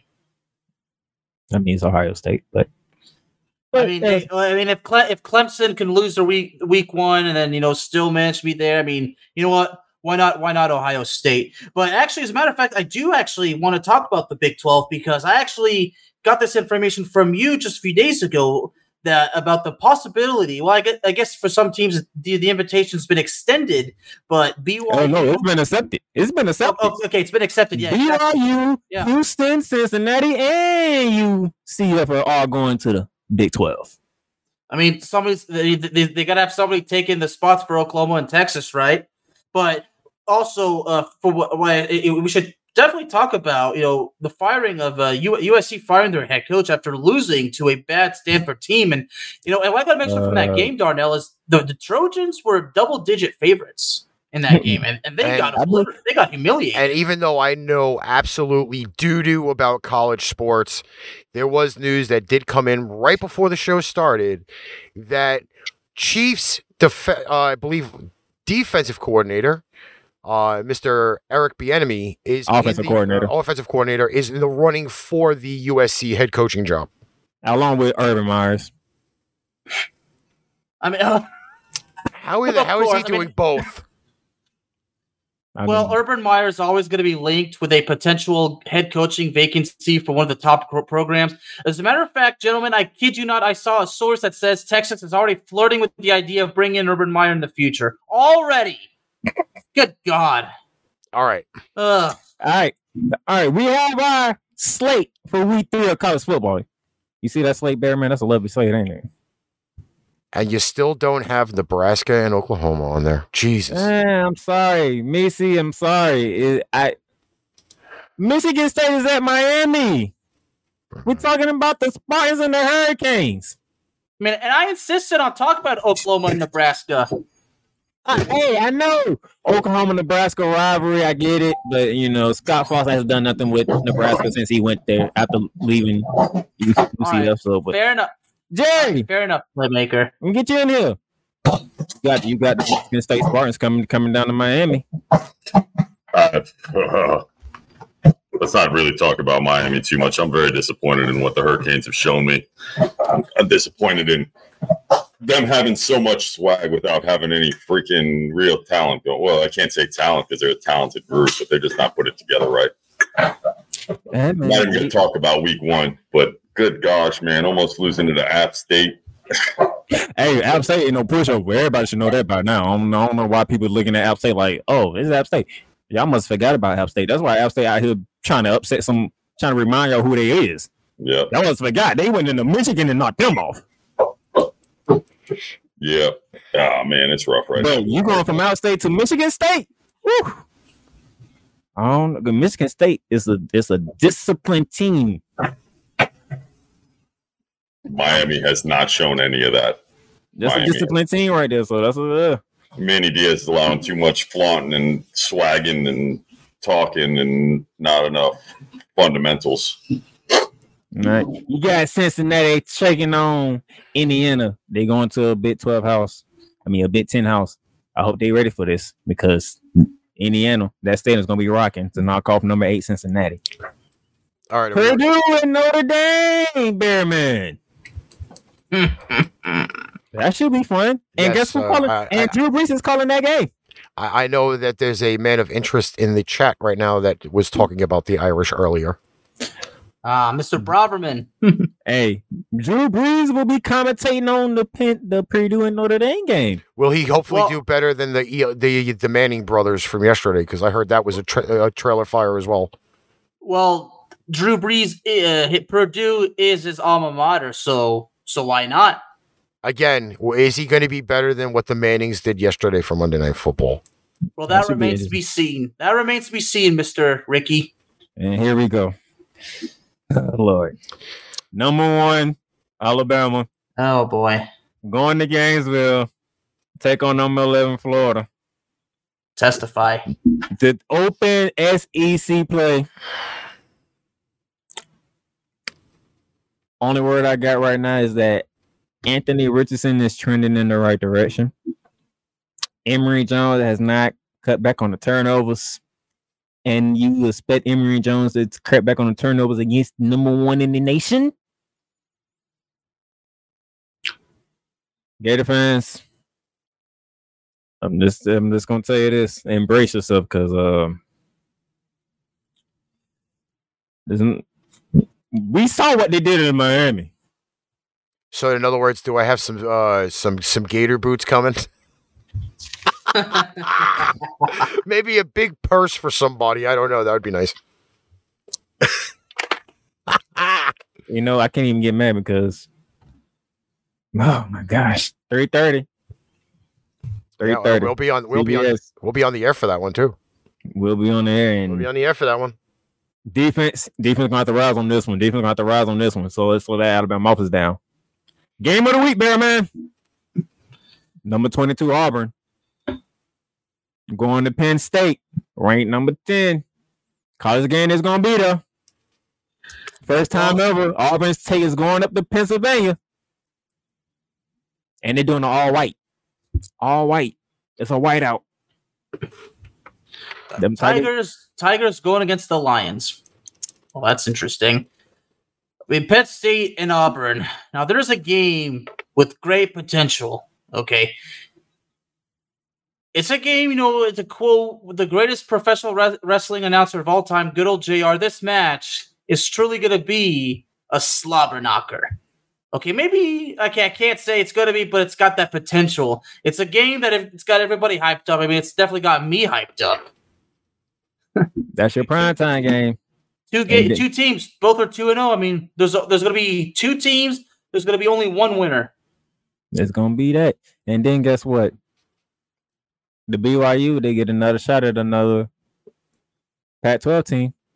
Arizona State is taking that trip to take on BYU.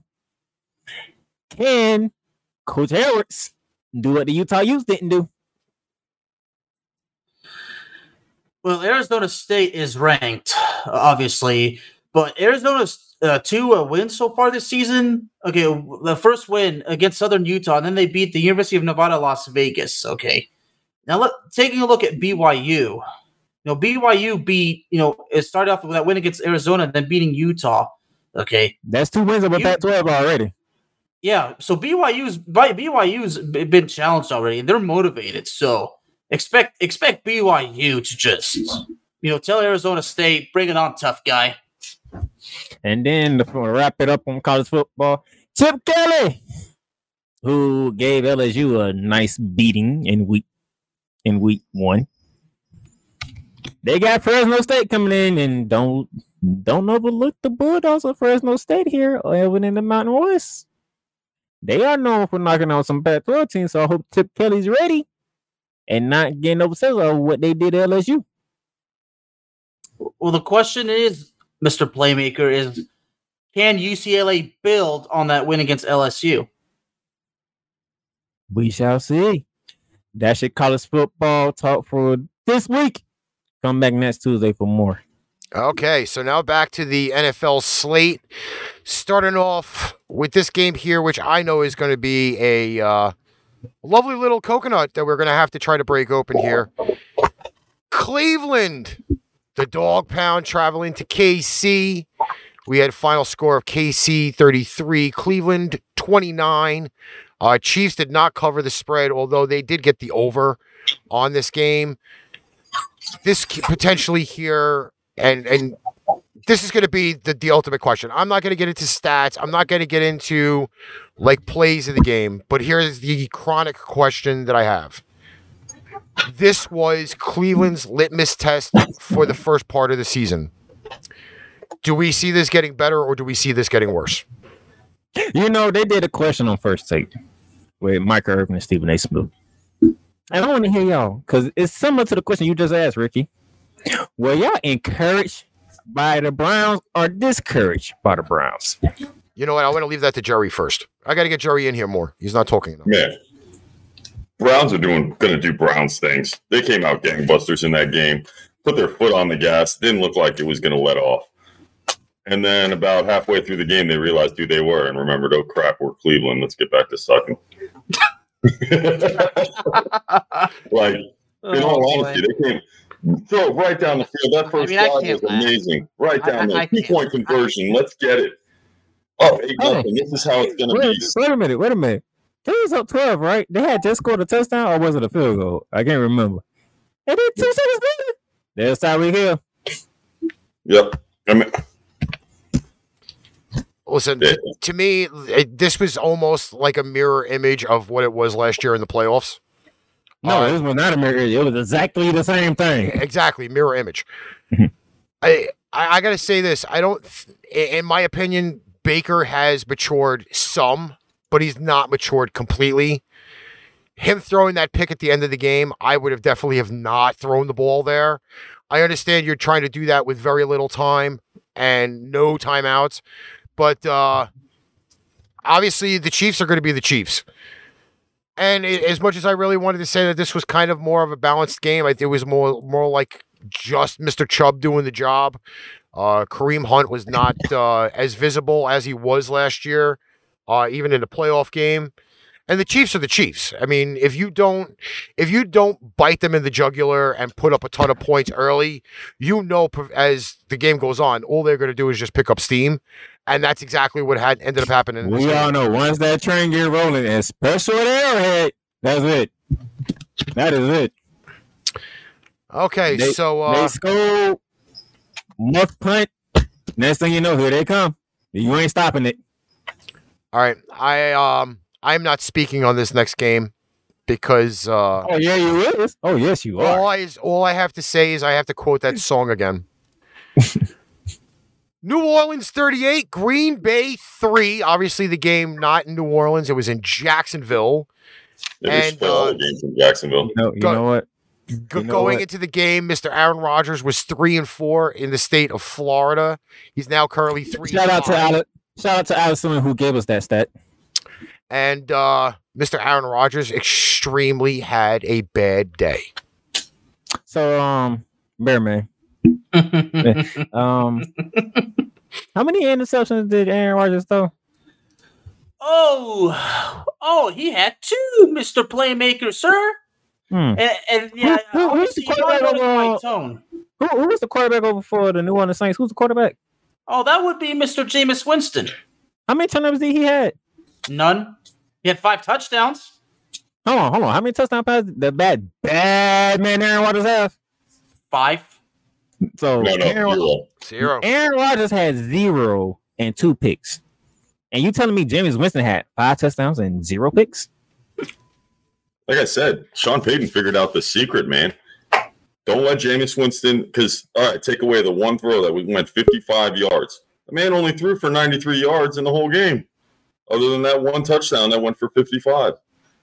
It- you keep him under 10 yards a pop. You keep him from running the ball too much. He had 40 rushing yards. That's the secret. But but you know what? You know what? It's, it's, it's one game. It's, it's one game. But hey, hey, is that is that Mr. Is that Mr. Jones there? Yes, it is. Welcome back, Phil. Hey, what's up, you guys?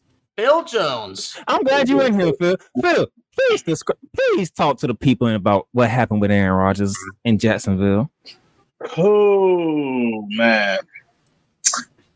Well, this is what happens when Mr. Rodgers hasn't been complying with everybody, but then again, everybody underestimated the Saints. Mm-hmm. Everybody has underestimated Jameis Winston. Everybody thinks he's some big laughing stock. But you know what? Jameis Winston has been one of the guys that has been trying to redeem himself. He's been putting his head in the playbook. He's been listening to everybody that's willing to help him. James Winston, James Winston has to do the ball away sometimes. He has to do the ball away. Actually, I'm gonna I'm gonna credit Jameis for one thing. He got the corrective eye surgery that he needed, so he could actually see things. that's it. I- I'm going to give him that one as well. James Winston actually threw the ball out of bounds when he needed to, and he actually ran the ball when he needed to. Yeah, which wasn't much at all. Yeah, I, this was a weird game, man.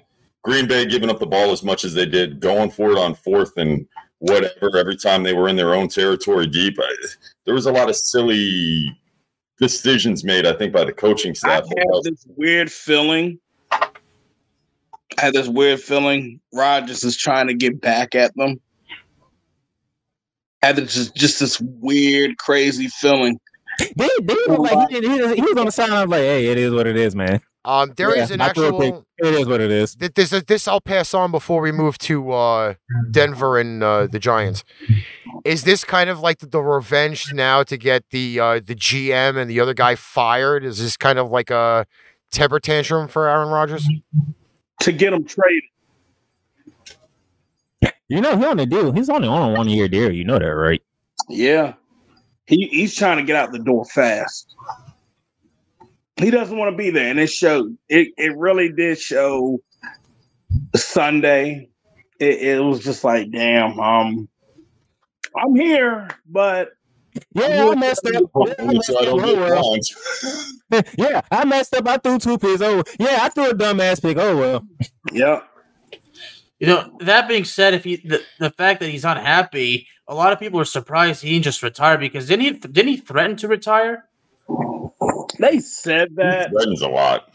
Okay, yeah. it- well, that, I I guess that's why nobody takes it seriously.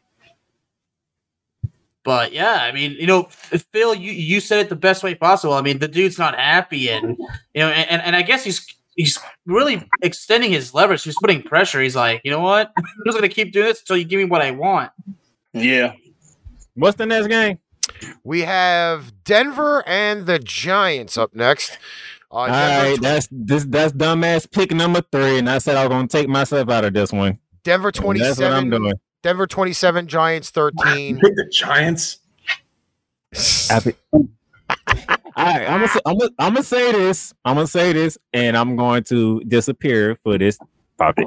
Um, Daniel Jones, if your ass do not know how to hold on to the goddamn football, you you think the Giants gonna be mad? Oh, New York about to get on you. This Um, is the the 1900 time your ass fumbled the ball, and you was only down 10 points, and you was in the score, and you was in the score. I, I Phil, I know you watched this game, but can you not tell me that you knew this bad was going bad when you gave a rookie the ball on a jet sweep when you're in field goal range and then all of a sudden you have a 10 yard loss and it takes you out of field goal range? It, it first off because it messed up my pickums, and I had to pay close attention to that game as long as uh, same with the uh, Chiefs and Browns game. But I'm going to say that the Giants. This is why the Giants are not going to make. They're not going to make the playoffs this year. They're just not. Daniel Jones experiment. That, that old experiment is about to really go down the drain, and yeah, they screwed the pooch. They had this game, and Well, you know what else is the problem in New York? You know what else is the problem in, in, What's New. York, in New York? Jason Garrett. That too. I, I I'm I'm gonna agree with you on that one. I'm so speaking from experience. I mean, ten years It's in so Dallas, ten years of waste of waste. and, then he's going to the Giants, and everybody thinks he's going to do a better job. No, Jason Garrett's not going to do a better job. Absolutely not. Yeah. I just shake my head on it. I was just like, really? This this is what you guys supposed to be brand new and improved. And you you have Saquon Barkley, you have all the all this talent, and you still looking like trash. I mean, on, on paper, the Giants look good. You know I. I, I, I let that I let that get in my head. You you can look great on paper, but whatever you show me on the field is what I expect to get. Yeah, it's about the results. It's about basically it's about it being in reality. I mean, on paper, I mean, who cares? On paper, it's paper. When people say something on it's on paper, it's a theory. I mean, we need real results. I mean, we can't go on theories. No, this is true. Yeah, but Giants have been riding high on theories for a while now, though. You know, they yeah, when was the last time they were honestly relevant? Uh, 2011? They're not going to make it to the 2011. playoffs. Manning. You know, Well, they were decently relevant before the entire team decided to take a boat ride in Florida and then, you know, just go up to uh, Green Bay and get their asses kicked. yeah, that's probably true. All right, see, now this is where we're going to have a little bit of fun. Me and Jerry are going to have a little bit of fun because this is both our teams. Miami, New England. One point victory for the Dolphins up at the Razor in Foxborough. Jerry, I'll let you take the floor first on this one.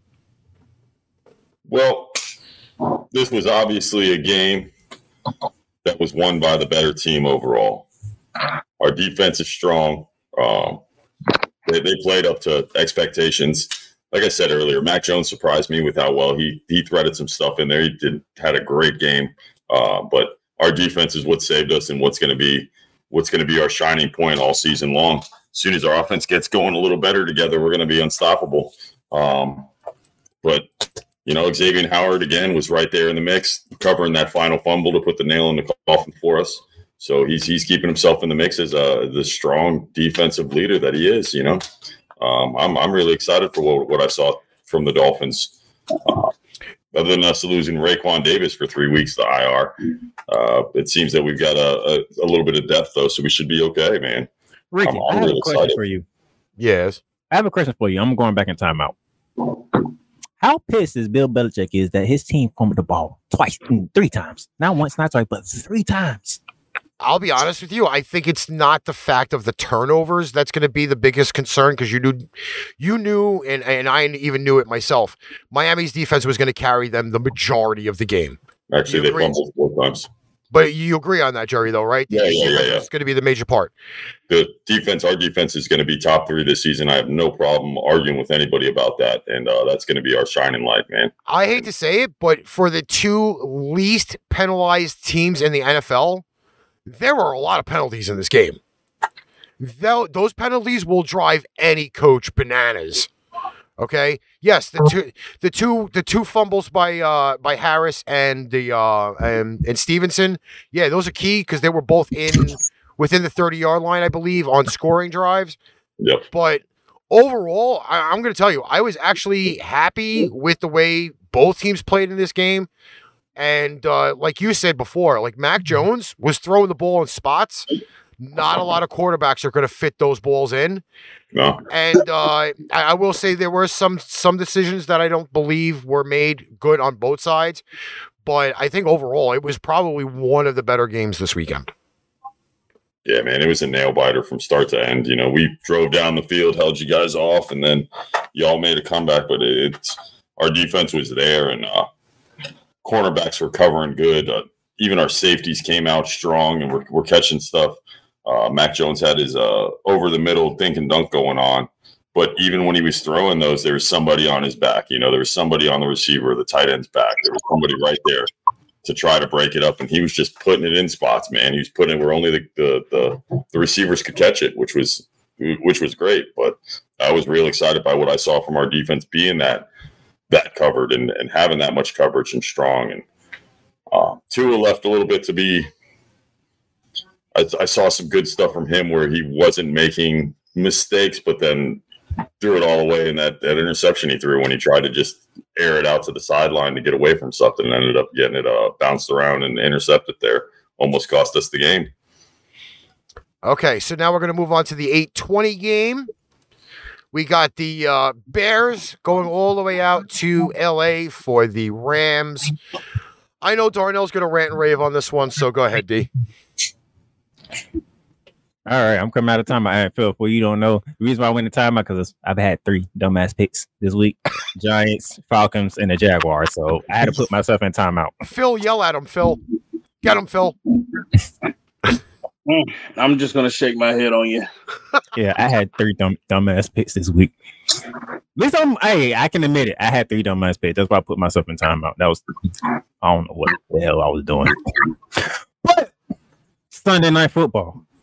SoFi Stadium, home of this year's Super Bowl.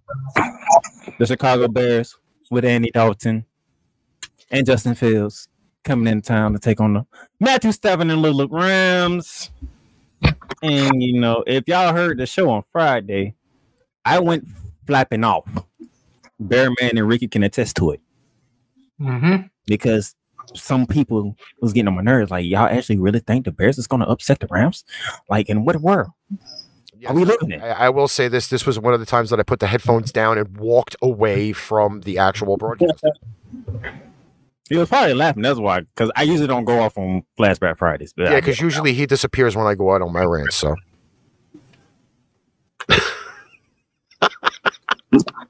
Now I'm gonna start with the best first because gonna give some credit. Andy Dalton did not play bad. He did what was asked of him.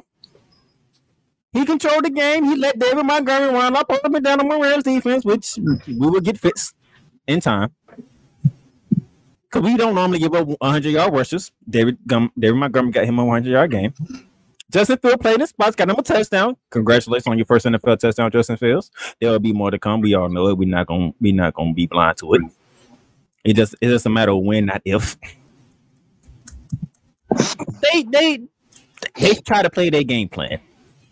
But uh, who's the quarterback for the Rams again? Uh, Matt Stafford. Um, what did he do to Chicago's defense? Enough. Did y'all see the bomb he threw to Van Jefferson? Oh, I saw it.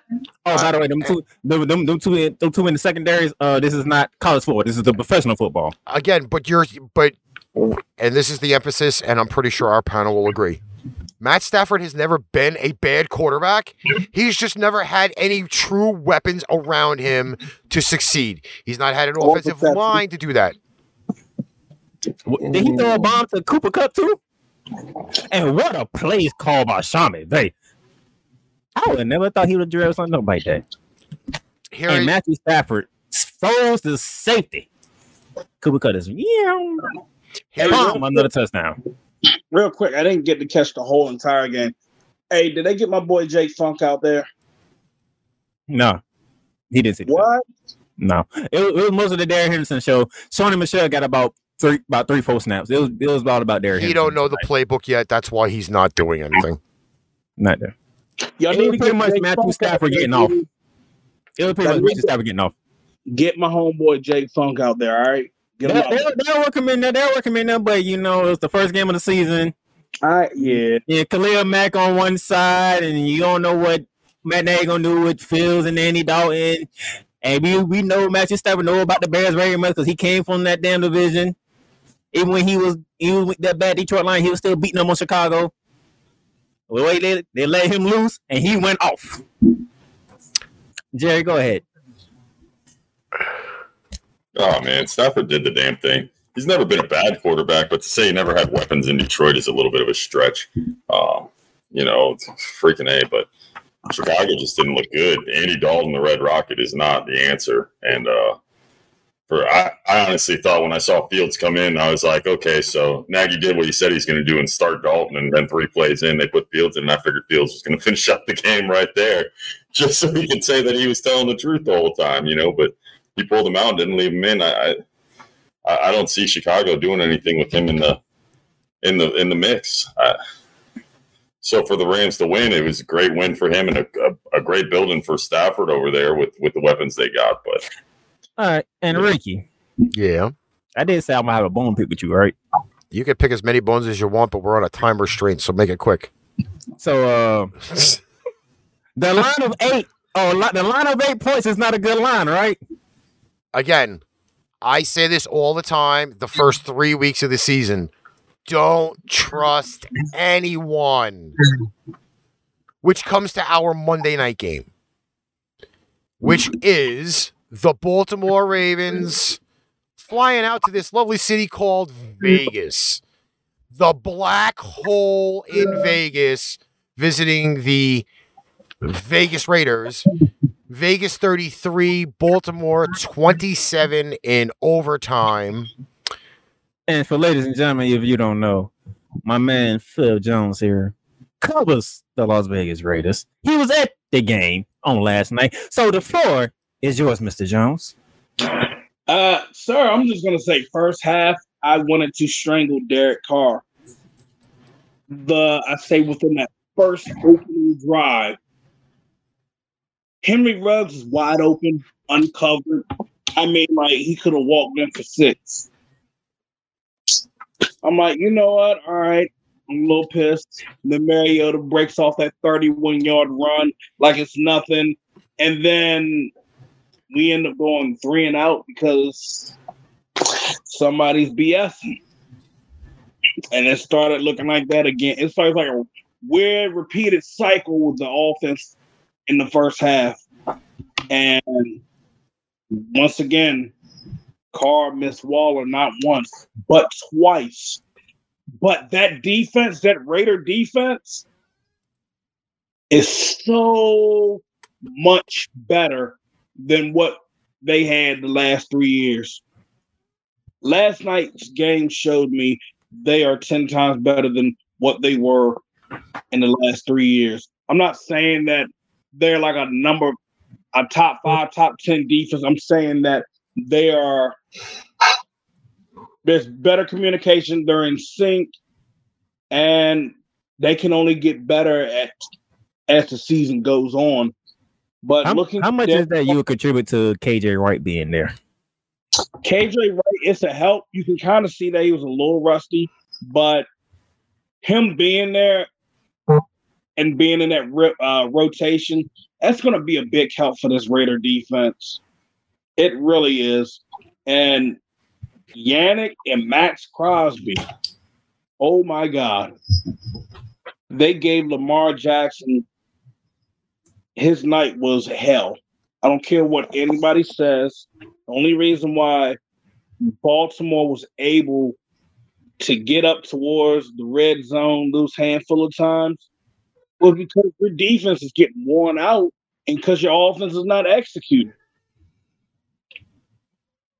Raiders decided to get it together with the offense in the second half, and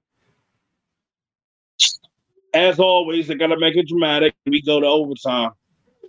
Now, in my opinion, looking at that first call while I was at the game, Brian, uh, Bryan Edwards should have had that touchdown. That should have been game over in overtime.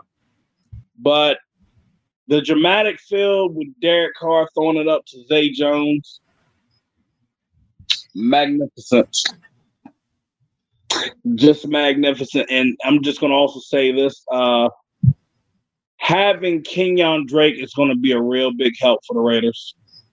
Well, Jacobs is currently uh, having a, uh, foot issue, right? Yeah, um, he's having that foot issue. Uh, it it's a possibility he could be out coming up to Pittsburgh. All depends on how things go this week. Um,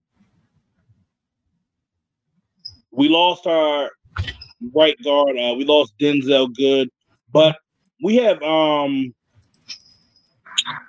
your guy, uh, Eluemunor. Yeah. How how was he with uh, the Patriots? He was fairly decent. He wasn't a starter. I know he was there majority of the year last year with the uh, the global bastard running around. Uh, he was at uh, right tackle, I think it was right tackle or guard, You think he's better inside than out? probably. Okay. I would say, Okay. and the only reason why I'd say that is, is because you'd probably be able to use the use him to double team on the front four. Okay. I mean, he's a big he's a big body. Don't get me wrong, but I don't think one on ones he's going to be able to withstand anything on the outside. Because I noticed Mhm. when they had him inside, the pressure stopped. The pressure that was coming originally from the inside, it had slowed down completely when he came out there. So, hey, if he can hold it down like that, and then hopefully we have uh, Richie Incognito ready to go next week, I think we can have some good breathing. You know, O line could be a little calm. And I mean, you got TJ Watt and El- Melvin Ingram coming for you now, most along with Casey Hayward. they're gonna have um Foster Moreau on that side. Wherever TJ Watt is, they're probably gonna motion him on that side and make sure that he's not gonna get out there and wreak havoc like always. So, you know, we should be all right. I looked at that Steelers game and I was just like Buffalo allowed them to get back in that game. Well, for me, for looking at that game last night, it brings up the interesting question, which we can uh, kind of speak on before we get to Monday Night Football and then wrap this baby up.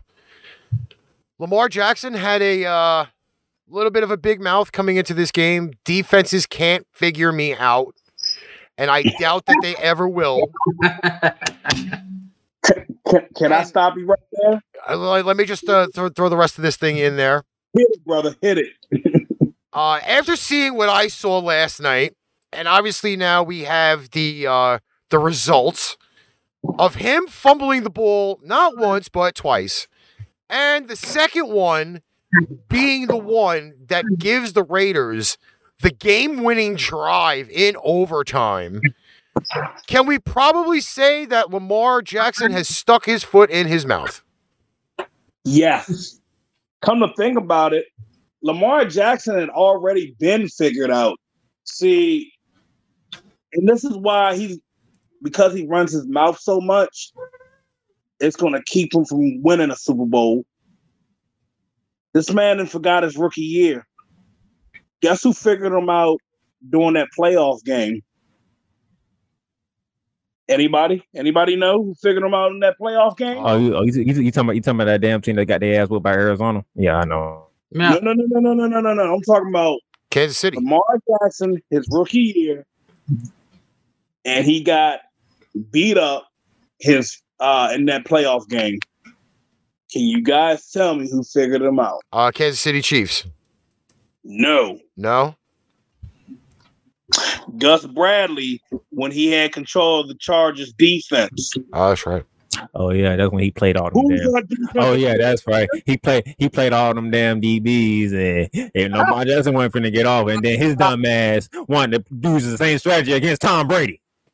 Oh, see, he learned from his mistake on that one. Um, thank God. But um, he basically, if you if you go back and look at last night, he kind of used some of the same strategies against uh Baltimore last night. But because we have speed at the linebacking uh position, Oh, hold on. Is that me? Um, it's somebody. I know that. It's all right. Go ahead, Phil. Oh, Is it? Headphones, probably.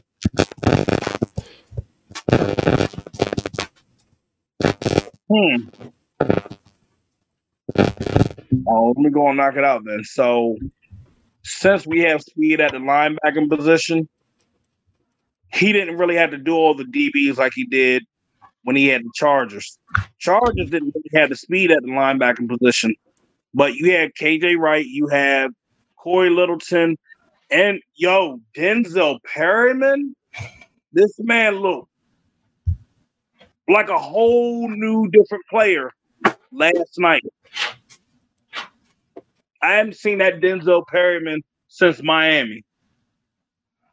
So if he can continue that and these guys can continue and maintain staying healthy, the sky's the limit for the Raiders. Am I going to say take the whole division? No. I'll say this. I, I shout out to Cars because I know at times it got to be frustrating because you like, God damn, I cannot catch this man. You trying so hard That's the catch Lamar Jackson, you can't catch him. It's like So if I keep going, I'm gonna get him one day. I'm gonna get him. I'm gonna get him. They finally got to him. I'm like, yeah, good boy. I'm like, damn, that dude is just when it's time to go, he gone. So I was looking at Maxx Crosby. He changed his running style. See, back in last year and the year before, his arms used to run like wild. His arms would just be flailing all over the place. This what last night? Arms stayed in tight. This man was running properly, and he he got it done. Homie got it done. All right, Phil, you gonna stay on for the for the uh, the Thursday night pick? Yeah. All righty. Thursday night football. Okay, that's got the wrong graphic on it, and I could have swore I put the right one up. Hold on, give me one second. Okay, that's better. All right. New York Giants travel down to the nation's capital for the Washington football team. Uh, the current line on the game is Washington minus 341 under over. Hmm. Who would like to go first? May I? Sure. Well, I would have to put the Washington football team.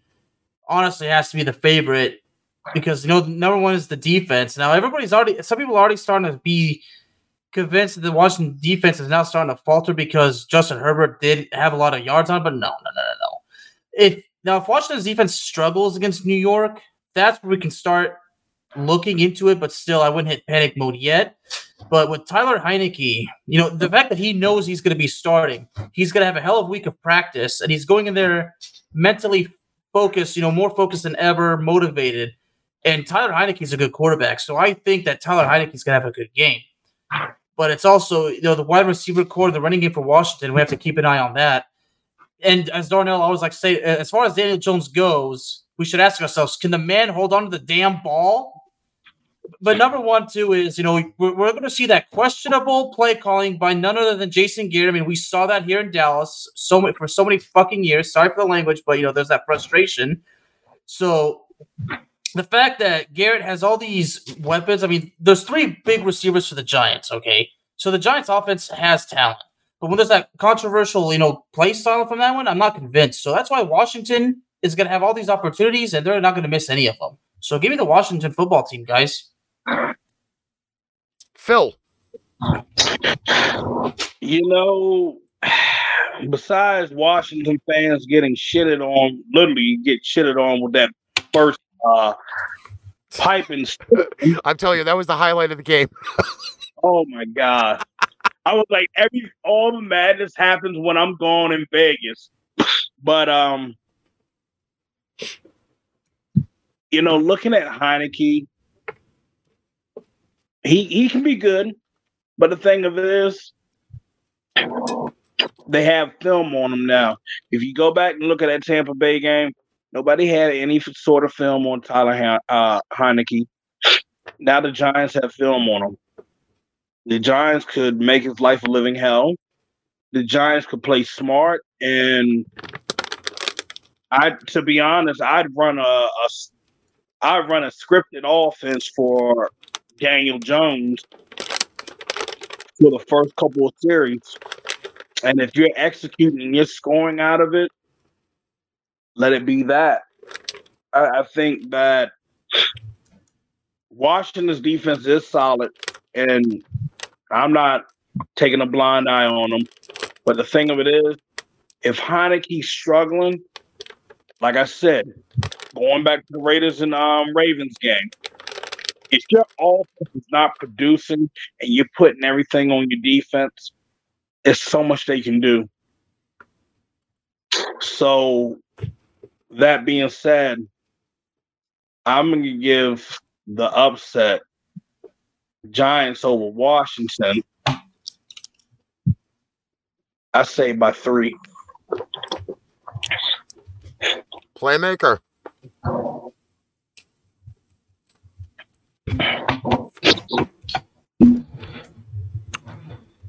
You know I hate this game, right? Yes, you do. You know I really hate this game, right? Mm-hmm. Who was the quarterback the Washington football team lost to last week? Justin, Justin Herbert, Herbert. Who's the quarterback they playing against this week? Daniel Jones. What's the distance between them two? A lot. They A can lot. Well, as far as I know, Justin Herbert can hold on to the ball better, right?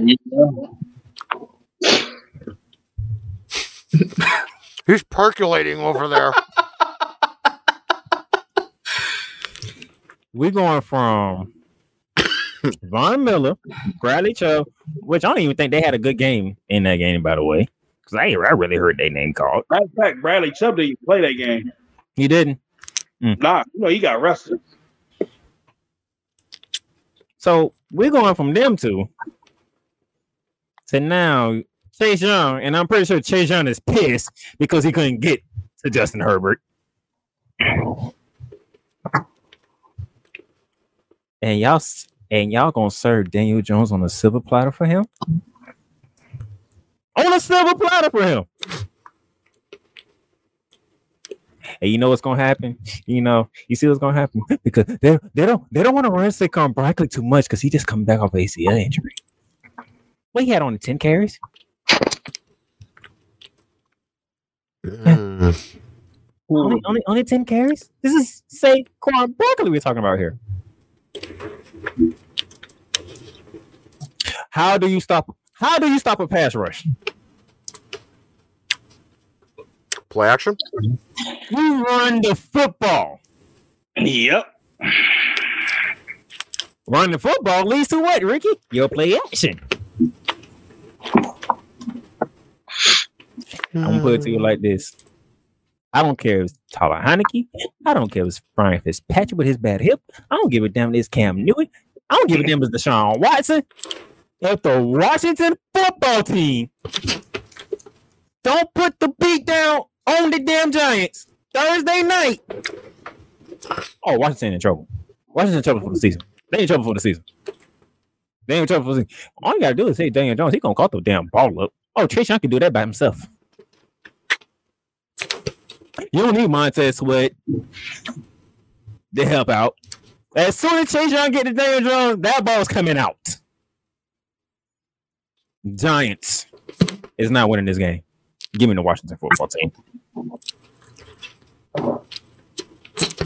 So um, after uh, week one, and I kind of find this a little eye opening. The Washington football team is the second ranked defense in the NFL, even though they lost by four points to the Chargers. That's pretty eye opening. Again, it's only week one. I shouldn't really be trusting these numbers. But even though you lose a game and you're the second ranked defense overall in the NFL, that is kind of eye opening. Uh, I'm going Washington, and I'm going to go with Washington giving the points, even though I know I'm not really believing that because it's only a three point spread. And uh, hmm, I'm going over. I think that, that's definitely probably the best bet to go. Hmm. I think they're both going to score more than 41 points. We'll be honest. Going to be like one of those 22 17 type games. Field goal kickers are going to be the uh, predominant players in this. All righty. So that's it for tonight's show on the uh, 14th of September. Thanks to Gerry, who had to uh, probably uh, jump off. Phil, it's been an honor and pleasure having you back on again. Good to hear from you, Phil. It's good to hear from you, brother. Good to hear Don't from you guys. Phil, Phil, Phil is our Raiders correspondent, so you'll be hearing from Phil. Any final comments, everybody? Let's start with Phil first, because y'all got a big game coming up Sunday. Um, if I can have uh, Josh Jacobs ready for Sunday, I think I'm gonna be satisfied. But I would like to see Derek Carr open his eyes and look for his wide open targets. So, if that happens, that game could go the Raiders' way. If not, they could be looking at going one and one. Tell them, tell them how where they can find you at. Oh, yo, y'all can find me at Phil Jones NFL on Twitter. Same with Instagram. Um, if you're on Facebook, Phil Jones, one and only. And always the unfiltered truth. Uh, you can get that on YouTube, uh, Spotify, and I have a show coming up tomorrow evening with my co-host Phil Robinson the third, and we'll recap over Monday night's game, and we'll talk about Sunday versus the Steelers. Bearman? Well, ladies and gentlemen, you can find me on Twitter at Bearman of Texas, but just TX. No need to spell it out. Find me on Twitter. You can subscribe to my three shows. If you need the links, you can DM me because the DM box is open. Ladies and gentlemen, I am always active. My shows are building. Please, please, please hit like and subscribe. Your loyalty and your support is greatly appreciated. Playmaker. All right. Thursday, Ramley Talk. Recap Sunday Night Football. Huge day for the New Look Rams. We got our fans, our fan player of the week will be announced on there, which is a nice twist I added to the show where the fans vote for the player of the week of the game when the Rams win the game. We're gonna look forward to getting out the Carson Wentz and them Colts. That should be fun. And you know, y'all gonna hear from me again for those of you who are watching. Y'all gonna hear me again on Friday, Flashback Friday with my man Ricky, and then Saturday for Saturday's show of Arch Rivals. Pipe Bomb Radio is on tomorrow at 4:30 p.m. Eastern Standard Time. Then Pain Train Pipe Bomb on Thursday night at 7:30. Both of those Eastern Standard Time. Flashback Fridays at 4 p.m. And Arch Rivals will be back on the air at 4:30 p.m. Saturday we will have a nice, lovely little panel, panel planned. I've already been getting messages. But till then, we will catch you guys later and hope everybody enjoys Thursday night football. Deuces. Take care. Hey, did you like that show? Like, share, follow, subscribe. Share out our shows to all of your social media. Need merchandise? Check out paintrainpipebomb.threadless.com for quality merchandise at great prices. Tune in next time for another edition of Arch Rivals Football, and we'll catch you on the flip side.